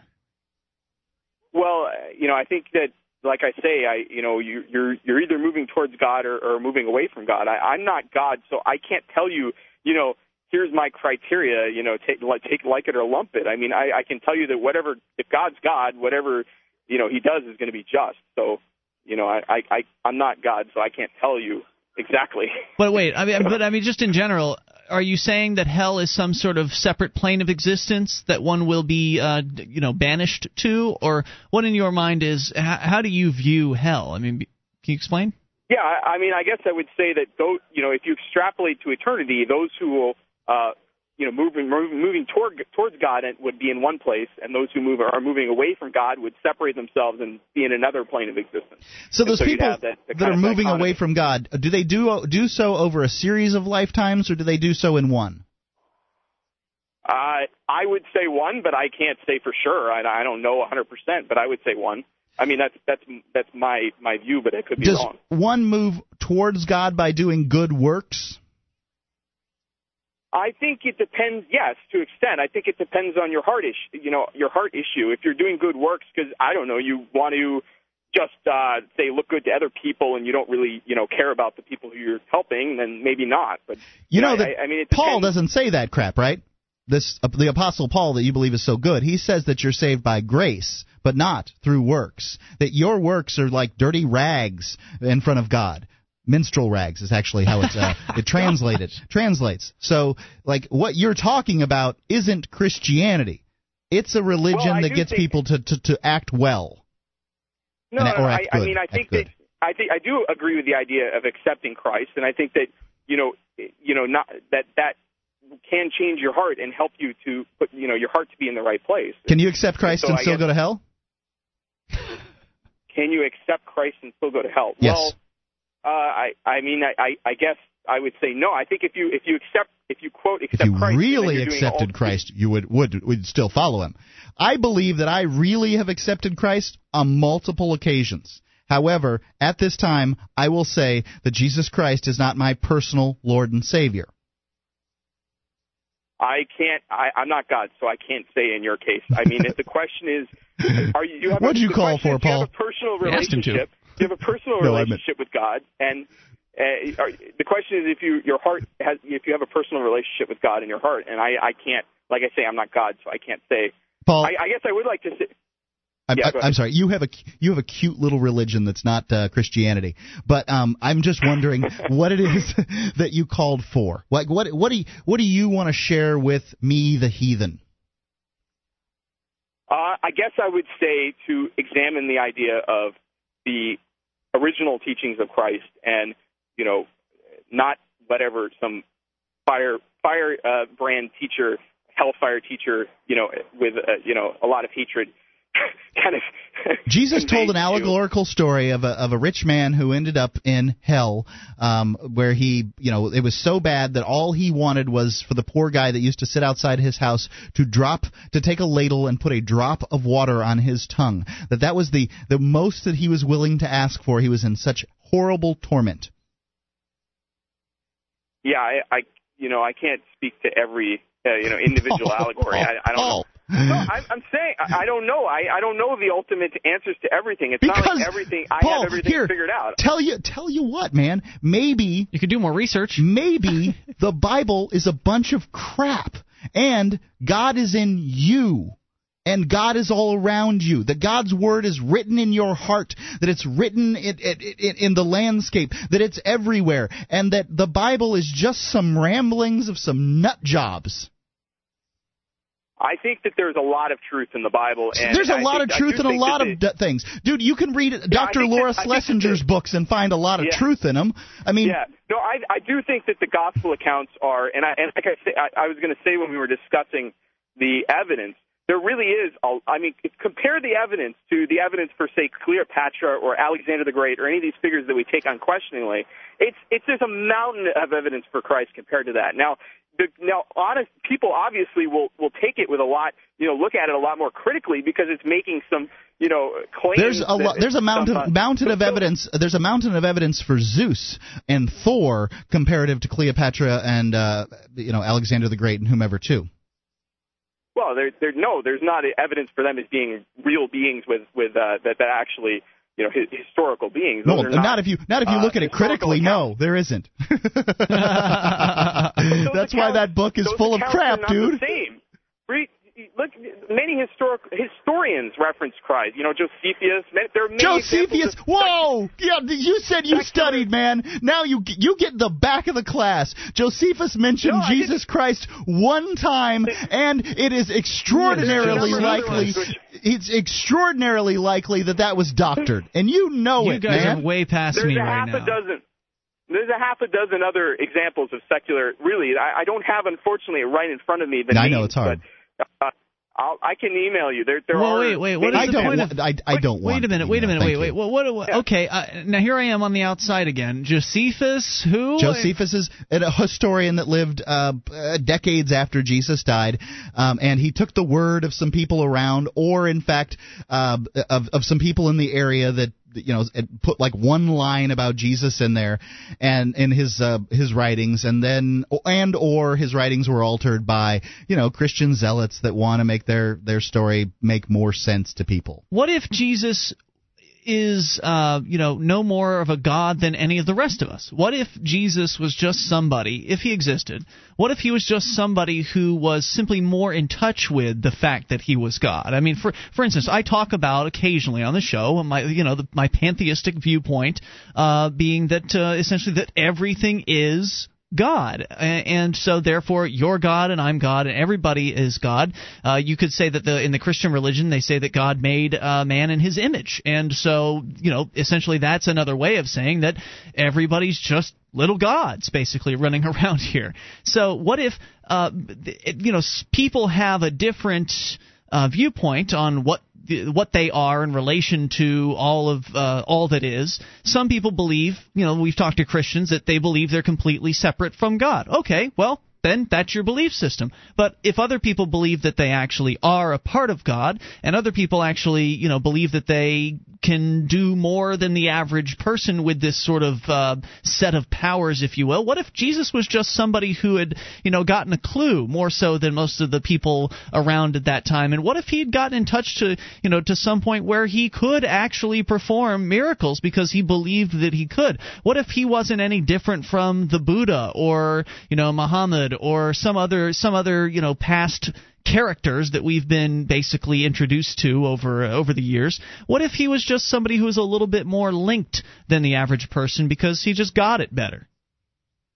Well, he did claim to be God, so he he he was definitely a uh, psycho or a, a nut job of some kind. I'm God. You know, in addition to that, Paul, I'm God. if you, yeah, I, I mean, uh, you can if you want to examine the evidence and conclude that that he was just a psycho nut job, you can. I guess that's not what I find. Is that but, what I just said? no, no, that's not what I said. What I no, said no, was, what, what I'm if saying is, I understand. I'm just saying he he he did claim to be God, so. You know, I- I guess on a that's what you'd be na- that's what you would be told today if you said you were God today then you would be looked at as a psycho nut job. I I understand that, which is why it's easier to cover it with everyone is God. That way, when you say I'm God, you can also say you're God too, and so are you, and so are you. So everybody is is God. Um, but you know, is it is it possible that what you're saying is, or that not what you're saying is, but is it possible in your mind that Jesus is no more of a, of of a son of God, if you will, than you are? Oh, you mean you mean that when he said he was God, he was only saying that he is, you know, a God or something like that? I guess. He said that he is the son of son of man. Then he said he was the son of God. I'm the son of God. You know, I mean, He, uh, also, you know, said no one comes to the Father but by me. So look, I mean, I don't believe he it's a bit said it. Unique relationship. That's that's the thing is I don't believe he said it. There were um the, You're taking their the word for oldest it. documents that we have are hundreds of years older than Jesus is speaking. You can say something tonight, I can go in and alter it and suddenly it's changed. I don't need hundreds of years to alter something. I need moments. Yeah, I mean, what you're you're taking for granted, Paul, is that what you believe he said was actually said, and you're going based on an old book. So you don't really know what he there- said. You weren't there. Well, there there are many you know fragments that were found that date to you know 70 A.D. I mean, they were talking about you know decades. You know, they're as far away as on papyrus as far away as Egypt.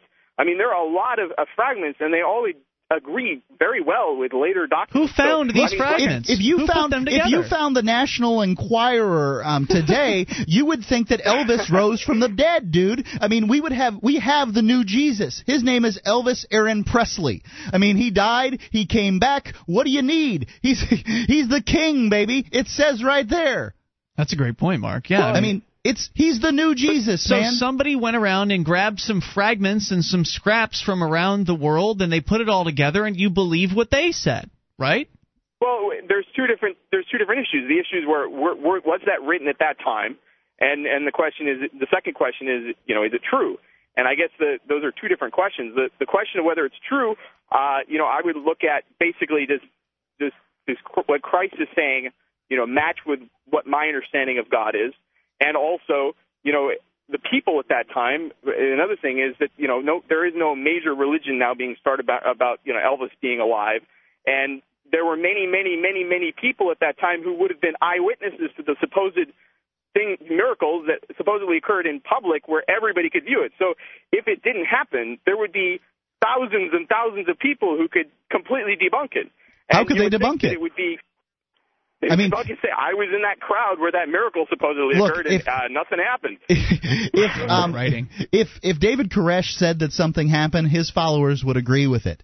They would say, "Yes, that happened." I mean, that's that's just how human beings are. They want, you know, these guys, Peter, Paul, these people would have been nothing in history if it wasn't for their association with Christianity. This was their moment in the sun, and if all they had to do was kind of, you know, alter their experience a little bit in their mind, you know, suddenly they were more important. Plus, tales get grander with the telling.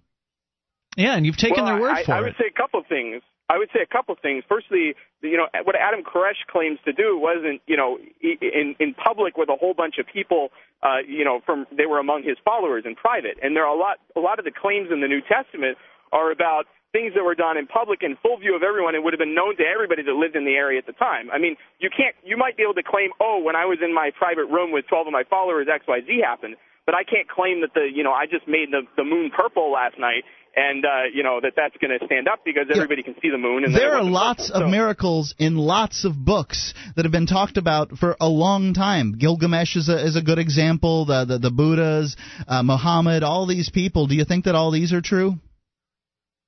Uh, I would I would bet some of them probably are. I don't know. Uh, Miracles all of them don't. Ha- Paul, do a miracle for me, would you? Well, I I'm I'm not. I can't I, I can't do a miracle right now. That's because I mean, that's because they the don't time by happen. anybody at any point. What They do don't mean? How do you know that, Mark? How do you know? You weren't there for any of this. You, now you're both coming ju- jumping to conclusions, Mark. You You're know, I, saying I sounded just like Paul a couple of decades ago. Uh, You know, I tried so hard to believe this stuff. I did all kinds of mental gymnastics. I did. uh, You know, it's it's really hard for a very smart person like Paul is to believe in Christianity because it's it's you know historically it, it doesn't hold much value. If you do the research and you do it for, with a clinical eye and you look over this stuff, you'll find it's just not true. But if you want to continue it, Paul, it's fine as long as you're not threatening people with hell. No, he's I'm not. cool with it, man. Now, now, Paul, is it possible? Now, Mark, you're saying that miracles don't happen. I don't know about that. Um, I, I haven't been there necessarily to see one myself, but uh, you know, I'm just not going to say it. Not to say that I'm going to rule it out, but but but Paul, again, it goes back to the point I was I was making earlier, and I don't know how uh, good I am at, at explaining these things at this point because I'm still relatively new in this particular belief system. But what if it is true that uh, you know there were these miracles performed by these other men who were not Jesus? What would that Yeah. say to you? Uh, that would say to me that you know that that God to some extent was working through them, or there there you know I I I don't think that the you know only person who can do miracles you know that, that Christ is. I mean I, there. So I think that fundamentally nature is supernatural. I mean you know I don't think that you know I guess it wouldn't shock me if you know Buddha in some sense you know if something miraculous happened associated with Buddha or something else. Um, Would that I mean, what would that say to you? I mean, that's pretty. That's a pretty amazing statement. Do you think the average Christian I would, say make a that there was statement like that? Um, I'm not sure. I, I mean, I think that you know he was connecting to something spiritual, something related to God, or I guess uh, you know something else spiritual. Um, you know, in in, in that when that happened. And Why so isn't he God? that- why Is isn't he? he God? Yeah, why isn't he God? Why I- isn't Buddha God? Wait, well, maybe he is. Is he God or not? I'm asking him. I I don't believe so. So I believe Jesus does miracles and is God. Buddha does miracles and is not. Well, I you know, I, examining the history, you know, I believe the reason I believe that God exists is not because of what the Bible says. I mean, I believe that God exists before that. I And agree, I also too. believe that God is God is not the same as creation before even examining the Bible.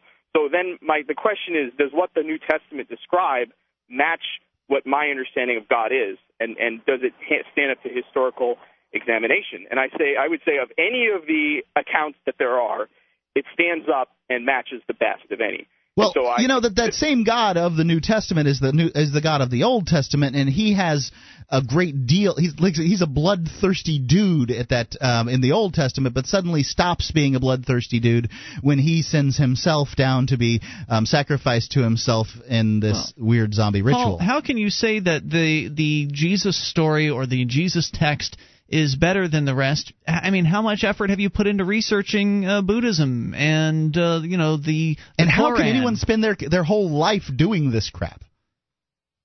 yeah, you could spend a lot of your life doing this. Yes. I, I guess I have looked into it to an extent, and I think that there are a lot of true things that Buddhism, you know, there are a lot of concepts that of truth that Buddhism taps into.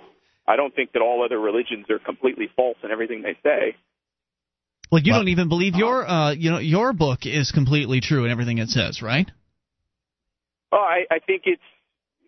I, I mean, I, as I say, I'd exor- examine You've it as I picked a would anything camp. else. A What, what you've document. done, and it's all right. What you've done is you've picked a camp, and it was the camp that your parents were uh, were were in. You picked that camp, and you've started to justify your choice because, as Mark pointed out, you're very very intelligent uh, man, and so you've uh, you've you know done research to try to back up your decision of picking this camp. Well, did I pick this camp? Was it the right camp to pick? I believe it was the right one, but let me just make sure it was the right one by doing all of this research. And I know you haven't done that much research into Buddhism. I sure as hell haven't. Uh, Who you could know- research all the, Right. the religions in the world? Right, you don't have time for all of that. You've got other things to do with your life, and I don't blame you for that.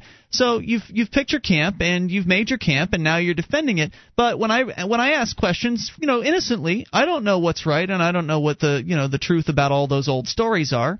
Uh, I don't know if there were miracles performed or not. But per- presuming there were miracles performed by those other uh, teachers, then it would seem to me that there's an equivalence, uh, an equivalency to some extent between them. And that uh, maybe Jesus isn't your one true God. Maybe there have been multiple people over all of history who have had, some of them have been written about and some of them haven't, who have had various different levels of connection with some sort of level of an ability to perform such things and maybe all of those people were passing on great wisdom to the people that they that they were around at the time. And maybe some of that great wisdom made it into some of the books that we now call things like the Bible or the quran or the you know whatever the hell the Buddhist book is if there is one book I don't know.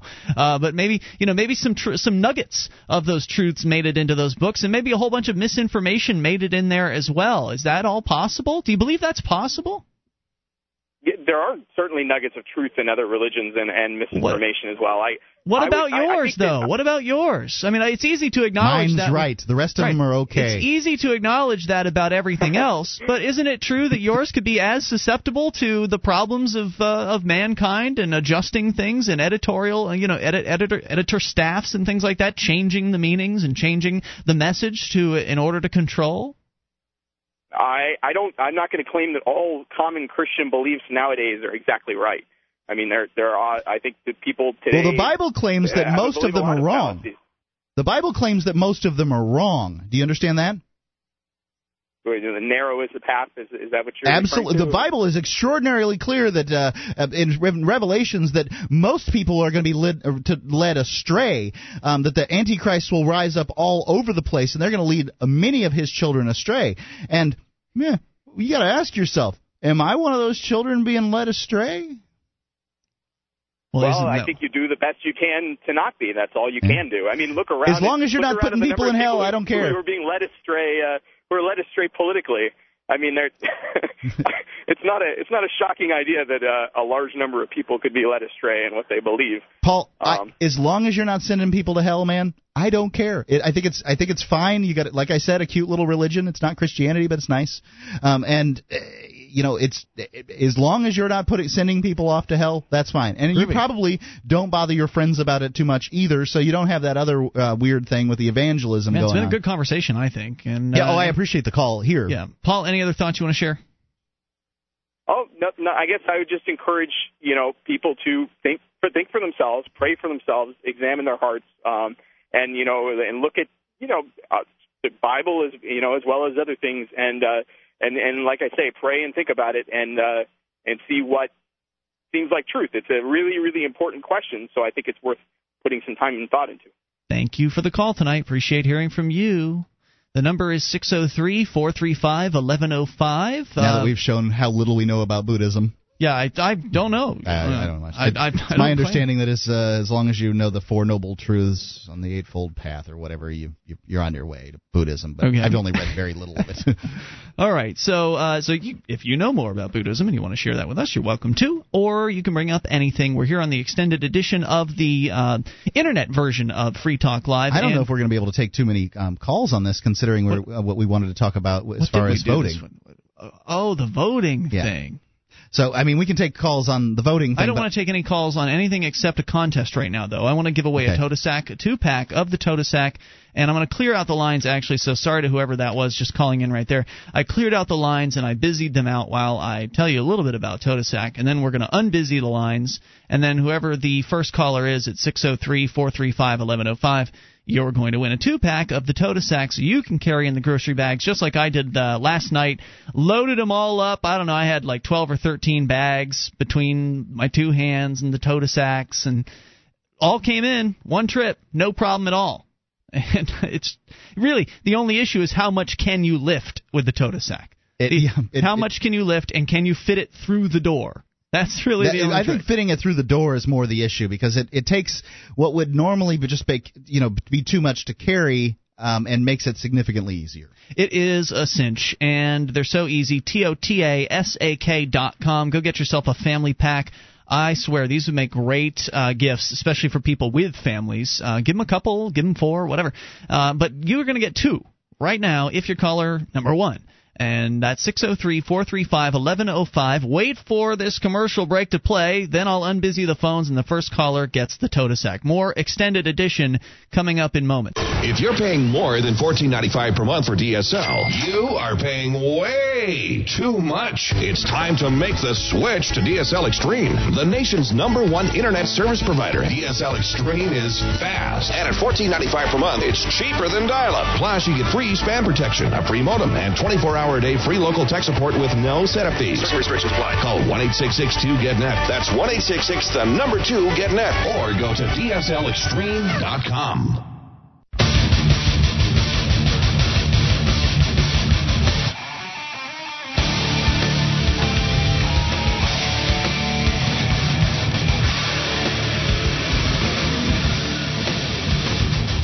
This is Free Talk Live, extended edition, internet only. There's no toll free number. Well, actually, there is. It's for those of you that are amplifiers. The amp lines are always open during extended editions. Those lines are always available. Anytime we're on the air, you can call those amp lines. Uh, but if you are not a Free Talk Live amplifier, then you'll need this number 603 435 1105. 603 435 1105. Now, we spent the first, uh, all of the show so far, this extended edition, talking about things of a religious nature, of a theological uh, basis. Uh, we were talking with Paul from California about his viewpoint and how it's not really entirely Christian, although he certainly wants to not, believe it is. At least not what has become modern day Traditional Christian. Christianity, Yeah, I don't. right? I don't know. I mean, I Christianity, as it is popular, popularly known, it was certainly not that. It was interesting. It was I've got to really work on my uh, dealing with people with Christians and love because I have a very very difficult time doing it. I I. I honestly I have so much bitterness towards the religion that I was raised in, and and uh, found it to be so damaging to me that when somebody calls in talking about something that sounds similar to it, it just enrages me. I mean, it it turns you know like the fangs come out, and I I I just can't talk reasonably. So you are welcome to comment on the things we've been discussing or bring up whatever you want. But Mark, you originally had wanted to do this extended edition for another reason. And do you want to just recap that here briefly because we've already got two calls holding. Well, um, the the reason that I wanted to, talk, to do about it is sort of to talk about voting over at Podcast Alley and see sort of uh, there's some things come up uh, with it, and I want to see what do our listeners think as far as Podcast Alley and its viability into the future. Do we want to continue voting there? You, know, believe that this month the show that we're vying against for first place is cheating. That's I, I I would contend that I would bet big money You on have it. I no evidence? Do I have evidence? You do not have evidence. You're well, just I have, paranoid. I have uh, a, a lot of, st- you know, sort of uh, circumstantial evidence. So I mean, ev- circumstantial evidence is evidence. And for it is, all you know, however, Mark- I mean, I don't have any video of this these people who do it, but and I and for all can you I know- list my circumstantial evidence? No, I don't care. Okay. Uh, but for all you know, the listeners of Free Talk Live are cheating on behalf of Free Talk Live. So who knows? They could I mean, very who knows? well be. You'll never you'll never know for sure. But what what is the question you have? Well, I guess um, you know the this this podcast, and I'm going to say they're cheating. And if anybody wants to know, uh, you know, what my evidence is, then then we'll I'll go through and list that out off for you. But basically, whenever we get uh, over, you know, we get a few votes o- more than they do. You know, that guy logs on and he he adds himself about 30, uh, six, 30 40 votes, and then uh, and then you know we have to work our way back up, and then once we get a little bit over him, he he does it again. What do we think we should do here? Should I just say, you know, Podcast Alley is basically a ghost town. Even though we get maybe a hundred new listeners from it uh, every month, should yeah, should I just forget about it? This guy can clearly out cheat me. He can out cheat the amount of votes that I can get. I can get 1,600 votes, the highest we've ever gotten on Podcast Alley ever, ever, and this guy can out cheat us. So what do I do? I don't know. I I don't like beating people over the head. I, I just Right, don't I don't want to ask the listeners day after day after day. It's I'm brutal. going to going to uh, It's what we did last month, and this guy wasn't our competition last month at no. all. And It last month was was guys. uh, was j- basically a fair fight. This one isn't. this guy, you know.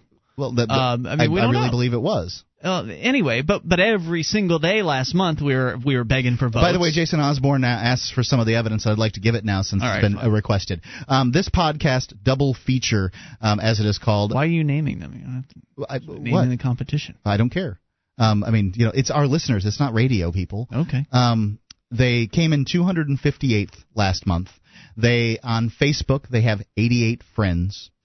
Um, So they have clearly not shown any propensity for drawing people to their show in any other way, but somehow I'm to believe that they're beating the number one podcast month after month after month at Podcast Alley. Um, they're they're no namers. You go to their website, although it's pretty, it has no place on there to go and vote at Podcast Alley. So their listeners must be being directed by them or they're cheating um, to go to podcast alley in order to vote it just there's there's very little evidence that they are in fact rounding up votes themselves okay and uh, that's that's what I've got. I mean, you know, the evidence I have is it's some tiny little podcast that's figured out how to change their IP. It's not that hard to cheat. Is all you need to do, I guess, um, uh, was all you would need to do is change your is uh, you know set up a program maybe to uh, you know change your IP, uh, IS what's that Change your IP address and then IP get address, a throwaway mailing. and then have a throwaway email address, and then bam, um, or or maybe you're, he's just sitting down because he gets them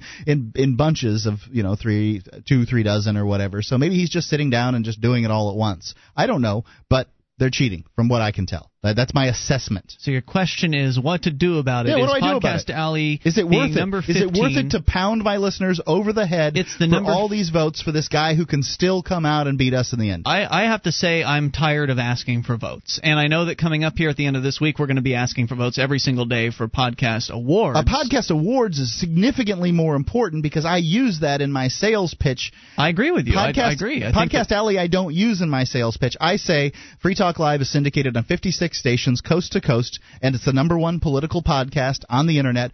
Four years running. I have the little trophies sitting here in my office to prove it. And ad rates are as low as $25 a 30 second And ad. this year so it's be pretty great. easy to try out. Right, it'll be great to win podcast awards uh, this year because we'll beat Rush Limbaugh. We're up against Rush Limbaugh this time around. I mean, we've been uh, we've beaten the uh, Barack Obama podcast. We've beaten the was it Barack Obama last year? It was We- Barack Obama. We've we- beaten we George beat Bush. George Bush. We've, we've beaten both the presidents. We have not yet beat the Godfather of talk yet. Um, Right, so I- this could be a monumental year. It could be not only our fifth year winning uh, the podcast awards, which we're first of all we're the only podcast that's ever won four, Four in a row, years, yeah. and there've only been four so far. This is going to be the fifth What? year, so we would still be the only podcast winning every single year in a row, and we beat Rush Rush fucking Limbaugh, dude. That'd be pretty great. So I just got a question in here from uh, um, one of my, our listeners, and he says, "Did did I contact Podcast Alley? I did. I sent They two, are not two emails to Chris McIntyre, who is the FERF over there, and the guy who's in charge. And the you know the, the complaints at Podcast Alley have always been that cheating isn't." Uh, you know that they don't do anything about cheating. Oh no, no, no, no, that's not true. I've seen them take action about cheaters in the past. Okay, well, he has not responded to me on my two emails. Yeah, for all and, you know, he's on vacation. Who knows? and, and my uh, my expectation is, my belief is that Red Bar Radio has also contacted him. Oh, is that right? Yeah. Okay. So So the question is what to do, right? Like, should Free Talk Live continue promoting Sure. Podcast Alley's I guess top ten? I guess that's the, the the next question is um, probably if if Chris McIntyre doesn't get back to us in any kind of timely manner, um, you know, should should we essentially should we go out of our way to beat this cheater, try to beat this cheater when we know he's cheating, and if Chris McIntyre doesn't go back and change it, let's say he'd taken a month off, he can still go back and change the results because the guy cheated. Uh, we are gonna, you know, we're gonna win this month if we don't do anything else from the legitimate standpoint, the cheater is going to beat us no matter what we do. Should I just leave Chris, uh, you know, leave leave the situation to Chris McIntyre to either, uh, you know, do something or not do something about? And you know, really, why why are we promoting Podcast Alley, which is by and large a ghost town? However, some noobs on the internet tend to find our show about a hundred a month tend to find our it's show a number through it. fifteen referrer to freetalklive.com. Yeah. So it's not it's not referring as many people as it used to, but it still is. There are still new listeners. Like like it was 100 plus uh, referrals last or 100 plus visits last month, and over 75 percent of those were brand new. So most people uh, coming from Podcast Alley are brand new listeners Yeah. to the show. So I, for one, don't want to just throw that away, but at the same time, I don't think it's worth begging every single night for. Yeah, it's it's really tough to uh to, to, to beat the, the listeners over the head um, like that, and you know, especially when we're going to double up and beat them over the head for podcast awards here in a few you know few days. That starts on the 13th. yeah, right. That's really tough. So I don't know. Do you want people to email you on this, Mark? I guess uh, you know if if you've got any ideas, that's that, that's a good thing. Um, Most people aren't listening live. Mark at freetalklive.com if you want to input in on this. I say it may still be worth a quick, que- you know, quick ask at the at the front of a month, and maybe a quick ask in the middle of the month if we're not winning by the middle of the month. You know, maybe three requests a month instead of thirty or 28 or however many shows I we guess. do in a month. I just, you know, if if we're not going to push it, then I don't understand. Uh, you Why- know, I don't know why we push it at all. Really, Because being on the top 10 is still bringing us 100 listeners a month. being on the, we've been number one for turn your nose for more at. than, uh, uh, you know, we've been number one for more than a year. We still have also, people. We still another have thing people that- becoming amplifiers and things like that, and and finding this show well, through then, that then top why 10 not be list. number one? Because it's not worth asking. I don't know. I don't know. Do you like being asked every single night to uh, what to what do people think on this? Another thing that people can do is that if you go to podcastalley.com, there's a uh, down at the bottom of the page there's a uh, a contact you know thing, and maybe if we send hundreds of emails to Chris McIntyre, he'll get up and do something. But Maybe because all he has to do is look at their votes, and he can look at the email addresses and see, oh, is it Mailinator or whatever they, you know, there are various different websites Yeah. out there that you can go to to get a throwaway email address. He could probably identify whether they were being faked or not at a glance. It's just the question is, has he looked? Doesn't sound like he has. Otherwise, he probably would have gotten back to you and said, "Mark, you're paranoid. This is all legit." Or, "Mark, you're absolutely right. I'm docking their docking their account or whatever." Yeah. So. I I don't hold out a lot of luck, um, a lot of belief that uh, that that he's going to get back to me. Quite honestly, I mean, just you, what you're talking about with votes being Maybe he's in the hospital. happened happened three years ago, four. I don't know. When was, no when do you think it happened? I have no idea. Were we here or were we in Florida? Couldn't tell you. We've been here three years. Probably three. I don't think that site, the, the the podcast alley site, got bought from Chris, so now he's no longer the owner. He's Mm. just you know some guy um, who's you know maybe getting paid. For, yeah, he's an employee, and I just don't think it's as important to him as it was. Hmm. Clearly, there's not a lot of maintenance being done on the site. It was well designed in the first place, and Yeah. it's still holding up. But I just I believe it to be an internet ghost town. Their forums are uh, not populated much anymore. All right, so we're looking to you for ideas here. You can uh, share them with Mark at freetalklive.com, or you can dial in at 603 435 1105. Share them with us live if you'd like. We go to your phone calls. Amp line, who's this? Alex in New Hampshire. What do you want to talk about, Alex? Well, I just won the uh, Totasak tonight, and I have to say that uh, I have my Christmas shopping done. You're only Uh, getting I'm going to be giving them to my family. You're only getting two Totasaks. You're not getting like a, a family pack or something. Well, I I think that they'll appreciate it. Uh, I think that they're they're much worth it. Even one is uh, definitely worth it because they're just the. the Wait a minute. You're gonna. What are you gonna do? Send your parents a Tota sack? You should at least send them both of them. No, I'm going to give them both. Okay. Both But, each of uh, you gets a Totasak. Yeah. I love you. It's the thought that counts, Mark. Yeah. So now I don't have to go out and do shopping. But That's if I the do thought. do shopping, then I'm going to go to Amazon.freetalklive.com. Good man, good man. Through there. But uh, regarding this whole uh, double feature, uh, whatever podcast alley problem, uh, I would say don't split up your resources. Uh, people generally only want to do one thing, so put 100% of your efforts behind the podcast awards and not podcast alley. Don't Yeah. try and split up uh, getting people to do things. It's much better to just. I agree with that 100%. completely, but do you think that uh, Podcast Alley should continue to be promoted here on out? Should we just sideline it and say, screw it, let's just focus on Podcast Awards once a year?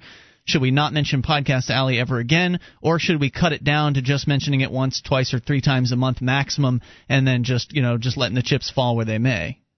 Uh, I think the the latter is definitely better. Just you know, once um at the beginning of the month, once at the end of the month. What is your number one uh, refer?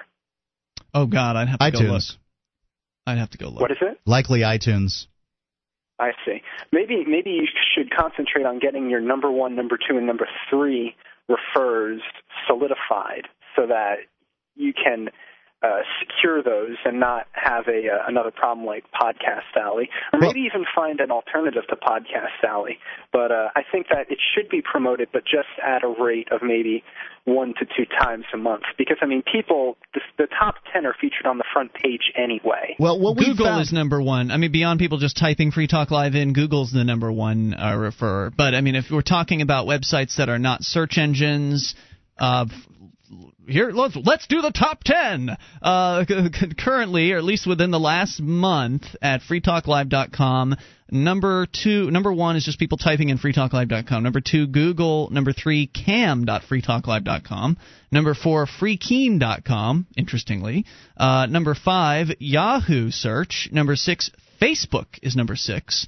Uh, Facebook is definitely something we could we could work on. Right, and get more out Facebook we can pay for, and once we get the new website launched, which you can see still at um, you know the beta at prep.freetalklive.com. Yes, we will. Um, and and Ian is confident that, that we've spent the money that we're going to spend on the website. Then will we be, we will begin to promote it further. However, I think the new website in and of itself is going to be a huge boon for us because it'll probably increase uh, traffic to the site by four times, is what we're guessing. BBS is number seven. The Free Talk Live BBS is number seven. Number eight, Bing, which I believe is a search engine. Uh, number nine is podcastawards.com. Just within the last month, they've uh, been sending us some views. Number 10, startpage.com, our sponsor. Number 11, organic search. I don't know what that means. Number 12, torrents.ru, a torrent site sending us uh, some uh, some people.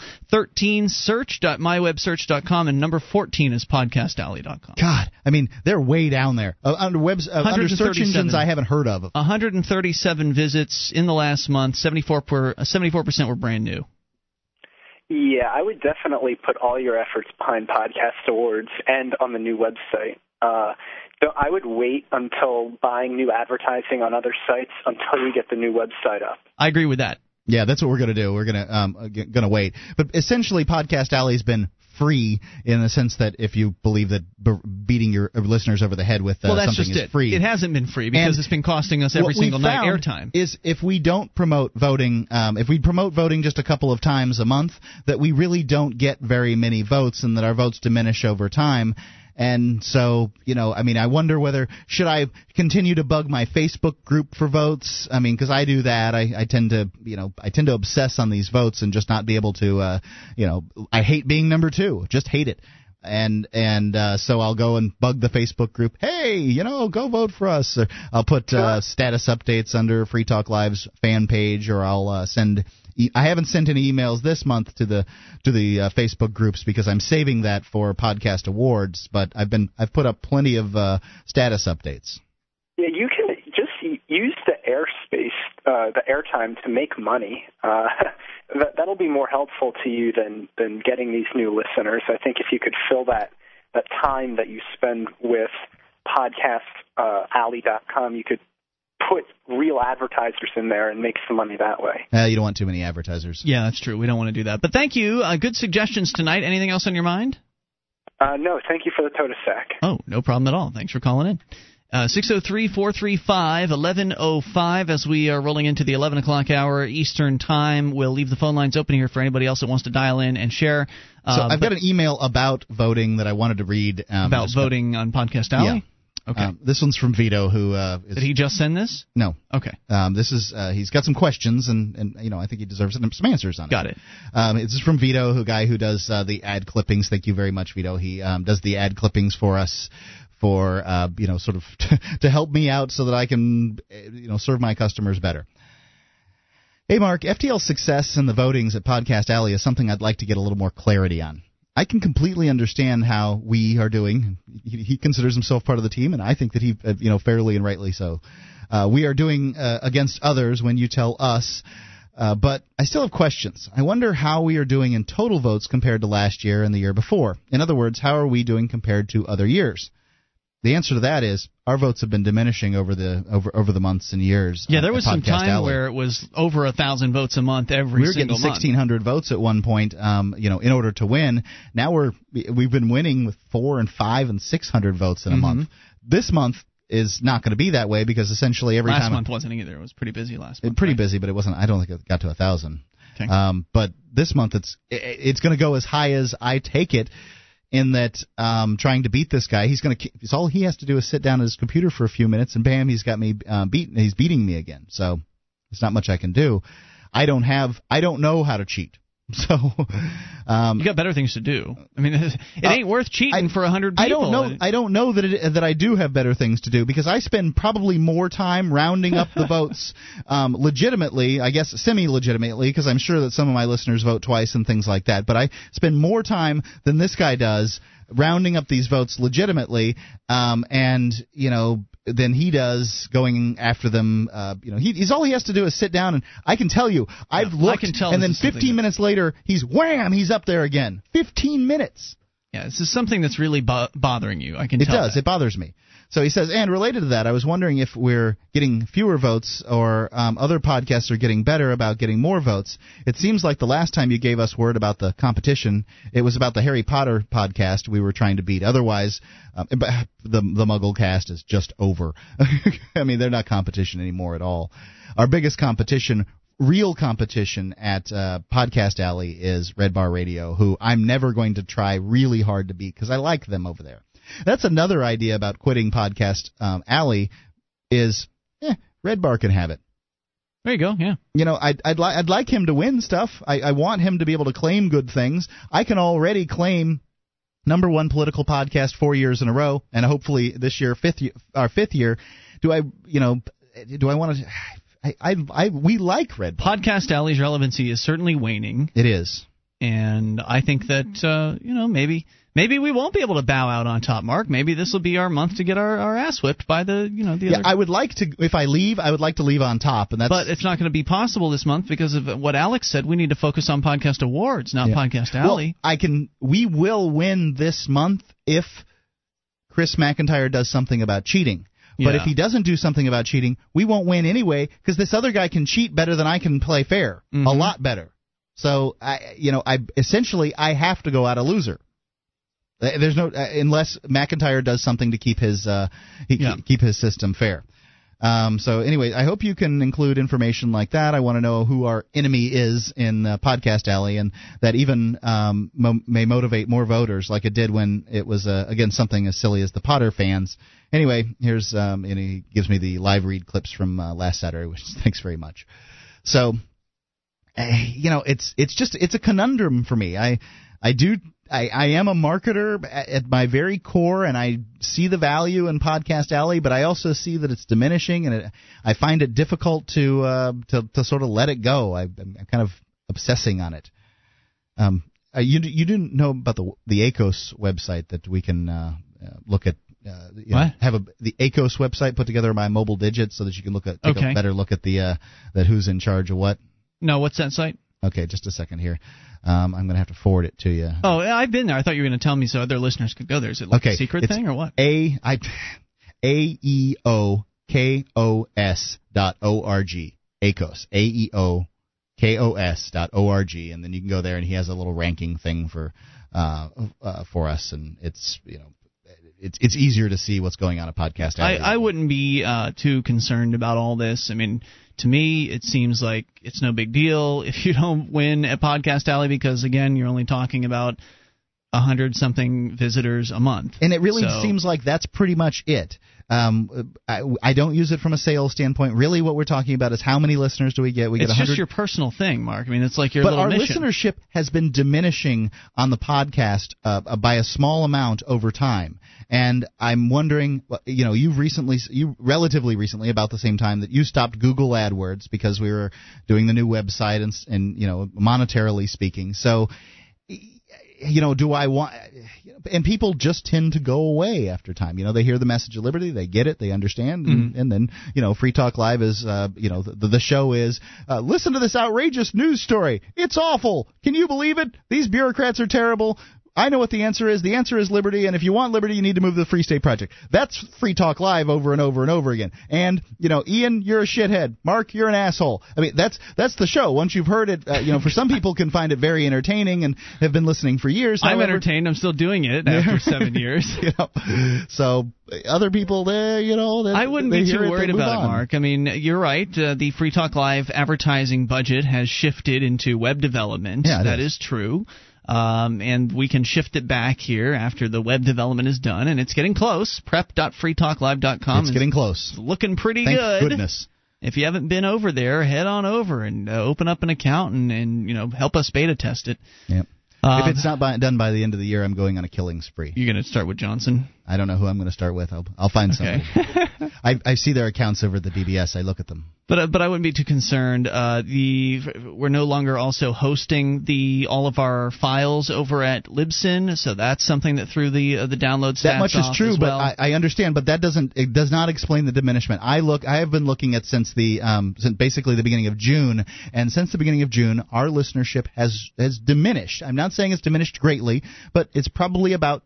mm, Eight percent drop since then, um, in that time frame, and it's been really more in the last few months than than really just June. But um, yeah, that, that's been happening. I don't think it's because we're doing bad shows. Um, I think it's because the advertising budget has shifted. It's. I mean, that seems that's probably it. So what you know, what's the big deal? Why are we even talking about it? Well, I because free advertising right now is the only kind of advertising I'm getting to keep my numbers up. You're talking about it as a re- as a reason to keep doing podcast alley, is what you're saying. Yeah. I see.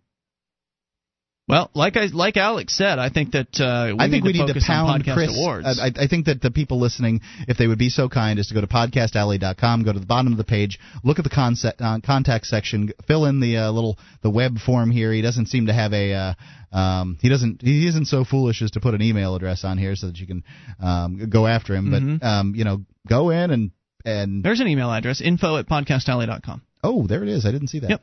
Okay. So email info at podcastalley.com and let them know you're a little concerned uh, with the, if you are concerned, obviously, uh, let them know that you're concerned with the new double feature podcast that has been uh, whooping Free Talk Live's butt this month. Well, it's not that they're whooping; it's that they're cheating. Allegedly. Well, I mean, I, obviously, I know, I am not an angel on this guy's shoulder. However, uh, you know, there's there's at some point there's enough circumstantial evidence. I mean, this this site has no web traffic. Just go to Ac- that that uh, what's Alexis? Alex. Go look at Alexis. Alexa. How much more evidence do you need? See, Ian, you don't believe that you can compile enough evidence to be able to say that, so you won't say it. However, I'm of the opinion that when there's enough circumstantial evidence that it's likely true, so I'm willing to say it. So anyway, And this guy's from- a motherfucking cheater. so there you go. All right, I'm I'm pretty much done with this conversation at this point.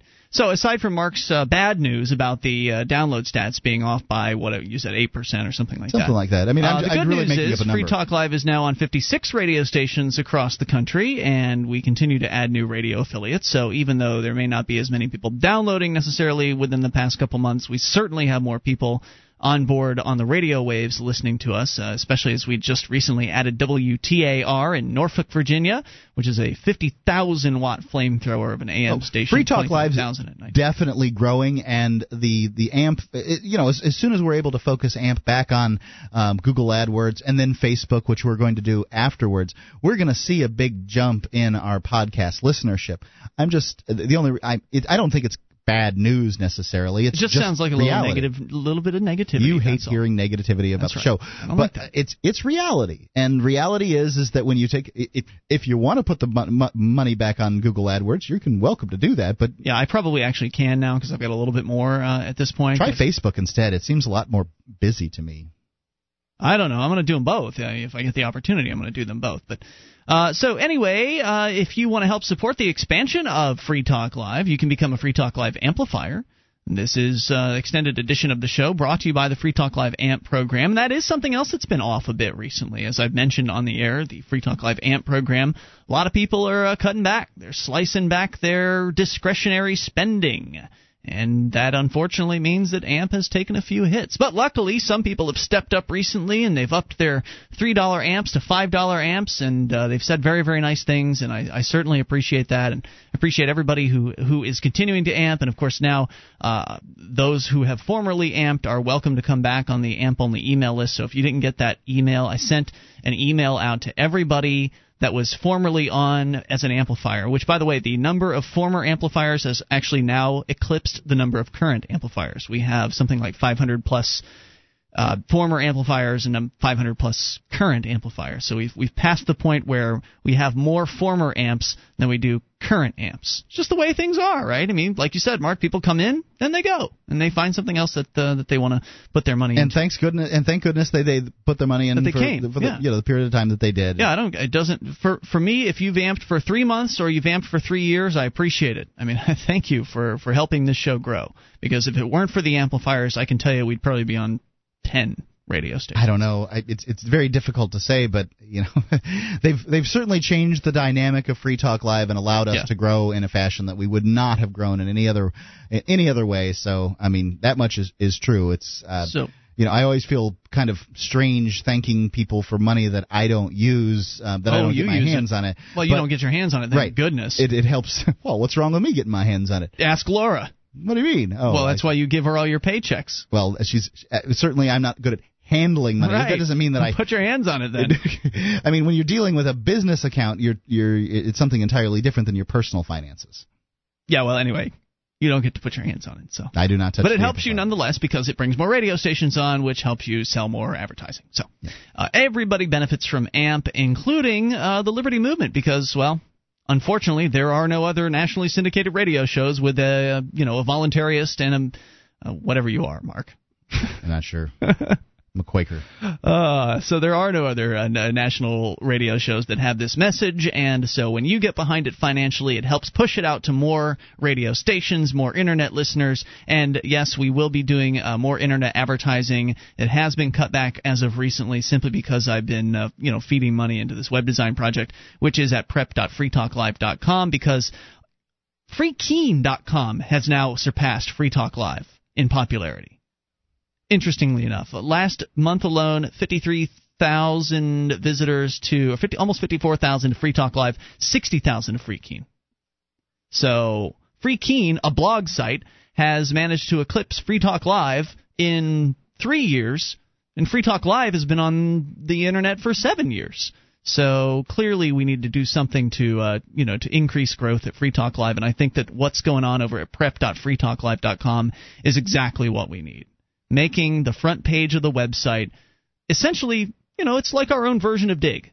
It's like a Liberty version of Digg, basically. Well, the, but, but Digg doesn't have the advantage of having a nationally syndicated radio show on top of it. So you know the the thing is is you know people go to Digg to sort of promote what they want to promote. Um, and, and it's this kind of agenda oriented thing that's entirely different than our listeners going to our website, setting up an account, and then voting up the stories they want us to hear. I guess it's an agenda still, but it's something entirely different. Um, eh, you know, it'll make the show a little bit. It'll add an, an extra level of interactivity to our website that has never existed. It, it essentially takes Free Talk Live's main site into Web 2.0. You know, we've had the forum, we've had the wiki, but those are kind of tangential sites to to free, the main FreeTalkLive.com site. And uh, when when prep.freetalklive.com becomes FreeTalkLive.com and actually officially launches, which should be within the next few weeks, hopefully, hopefully no later than the end of the year. Um, but when that when that actually happens, it I think will bring more people back to the front page of the site more often. Because right now, the only reason you have to go to the front page of FreeTalkLive.com is if the podcast is uh, is fucking up. You know, if if something happened with your podcast client and you need to go and click and download last night's show, then yeah, you've got to go to the front page to do that. And then occasionally we'll post something new like a, a Shriner, or we'll post the new torrent, or we'll, you know, every so often throughout the month there's something new that goes up on the front page of the site. But with the uh, prep.freetalklive.com, there's something new every single day. Uh, there, there's there's new content submitted by you, the listener, you, the participant. So if you haven't yet had a chance, go on over to prep.freetalklive.com. Take a look at what we've got in store. If you find any bugs, you can submit them to I think Johnson at freetalklive.com. He's in charge of that project, and I'm sure he'd appreciate any kind of errors or something like that that you might come across because. Uh, Inevitably, there will be some bugs that will need to be stamped out, and so we'll certainly appreciate your assistance with that as well. But this uh, extended edition of the show is brought to you by the Free Talk Live AMP program, and I think uh, I don't know we covered pretty much everything here. I'm clear. We're about done then, and the, call, phone lines are clear. So we are out of here. We'll see you tomorrow night. Thank you to everybody for continuing to support this program, uh, continuing to listen, uh, continuing to uh, to be an amplifier. Or thank you if you're just now signing up this week. And if you are, uh, don't forget I process amps on a once a week basis on Saturday mornings and uh, look forward to processing yours if you're going to be on board. And thank you again for listening. We'll return you now to your previously scheduled stream programming. Good night, everybody. How long can you hold your breath? Not long. After air, water is the most critical factor for life. There are dozens of toxic substances in tap water, even pharmaceutical drugs that city processing can't remove. Sadly, most bottled water isn't much better. The chemicals in the bottles themselves are a serious health concern and a huge environmental problem. Filtering your own drinking water is the logical answer. You'll have a much better quality of water and save a bunch of money too. Aquasana filters are thorough and more affordable per gallon than even pitcher type filters. Aquasana is consistently voted the best choice by Consumers Digest. The filters are easy to use and install. Call 866 no bottle to order or link online through freetalklive.com. If you'd like a 20% discount, and who wouldn't, when ordering online, use the discount code FTL. Again, that's FTL. Or call toll free 866 no bottle and tell them we sent you to get a great discount on all Aquasana products. Drink smart. 1 866 no bottle. Attention, all active duty members and veterans of the U.S. military. Your proud service to your country entitles you with the right to participate in special VA loan programs with benefits not available to the general public, like the ability to purchase a new home with no down payment or mortgage insurance, or refi with cash out up to 100% of your present home equity with less strict credit criteria. You are entitled to these benefits. Review them online at varadio.com. This is Tim Lewis from iFreedom Direct and a veteran of Operation Iraqi Freedom. I want you to know that as a member or veteran of the United States military, you've earned special rights and privileges. On your feet! And get the details at varadio.com. iFreedom Direct Corporation is a private lender approved by the VA and licensed in most states. In certain states, certain restrictions and limitations apply. For a current list of licenses, disclosures, and all benefits, go to varadio.com. varadio.com.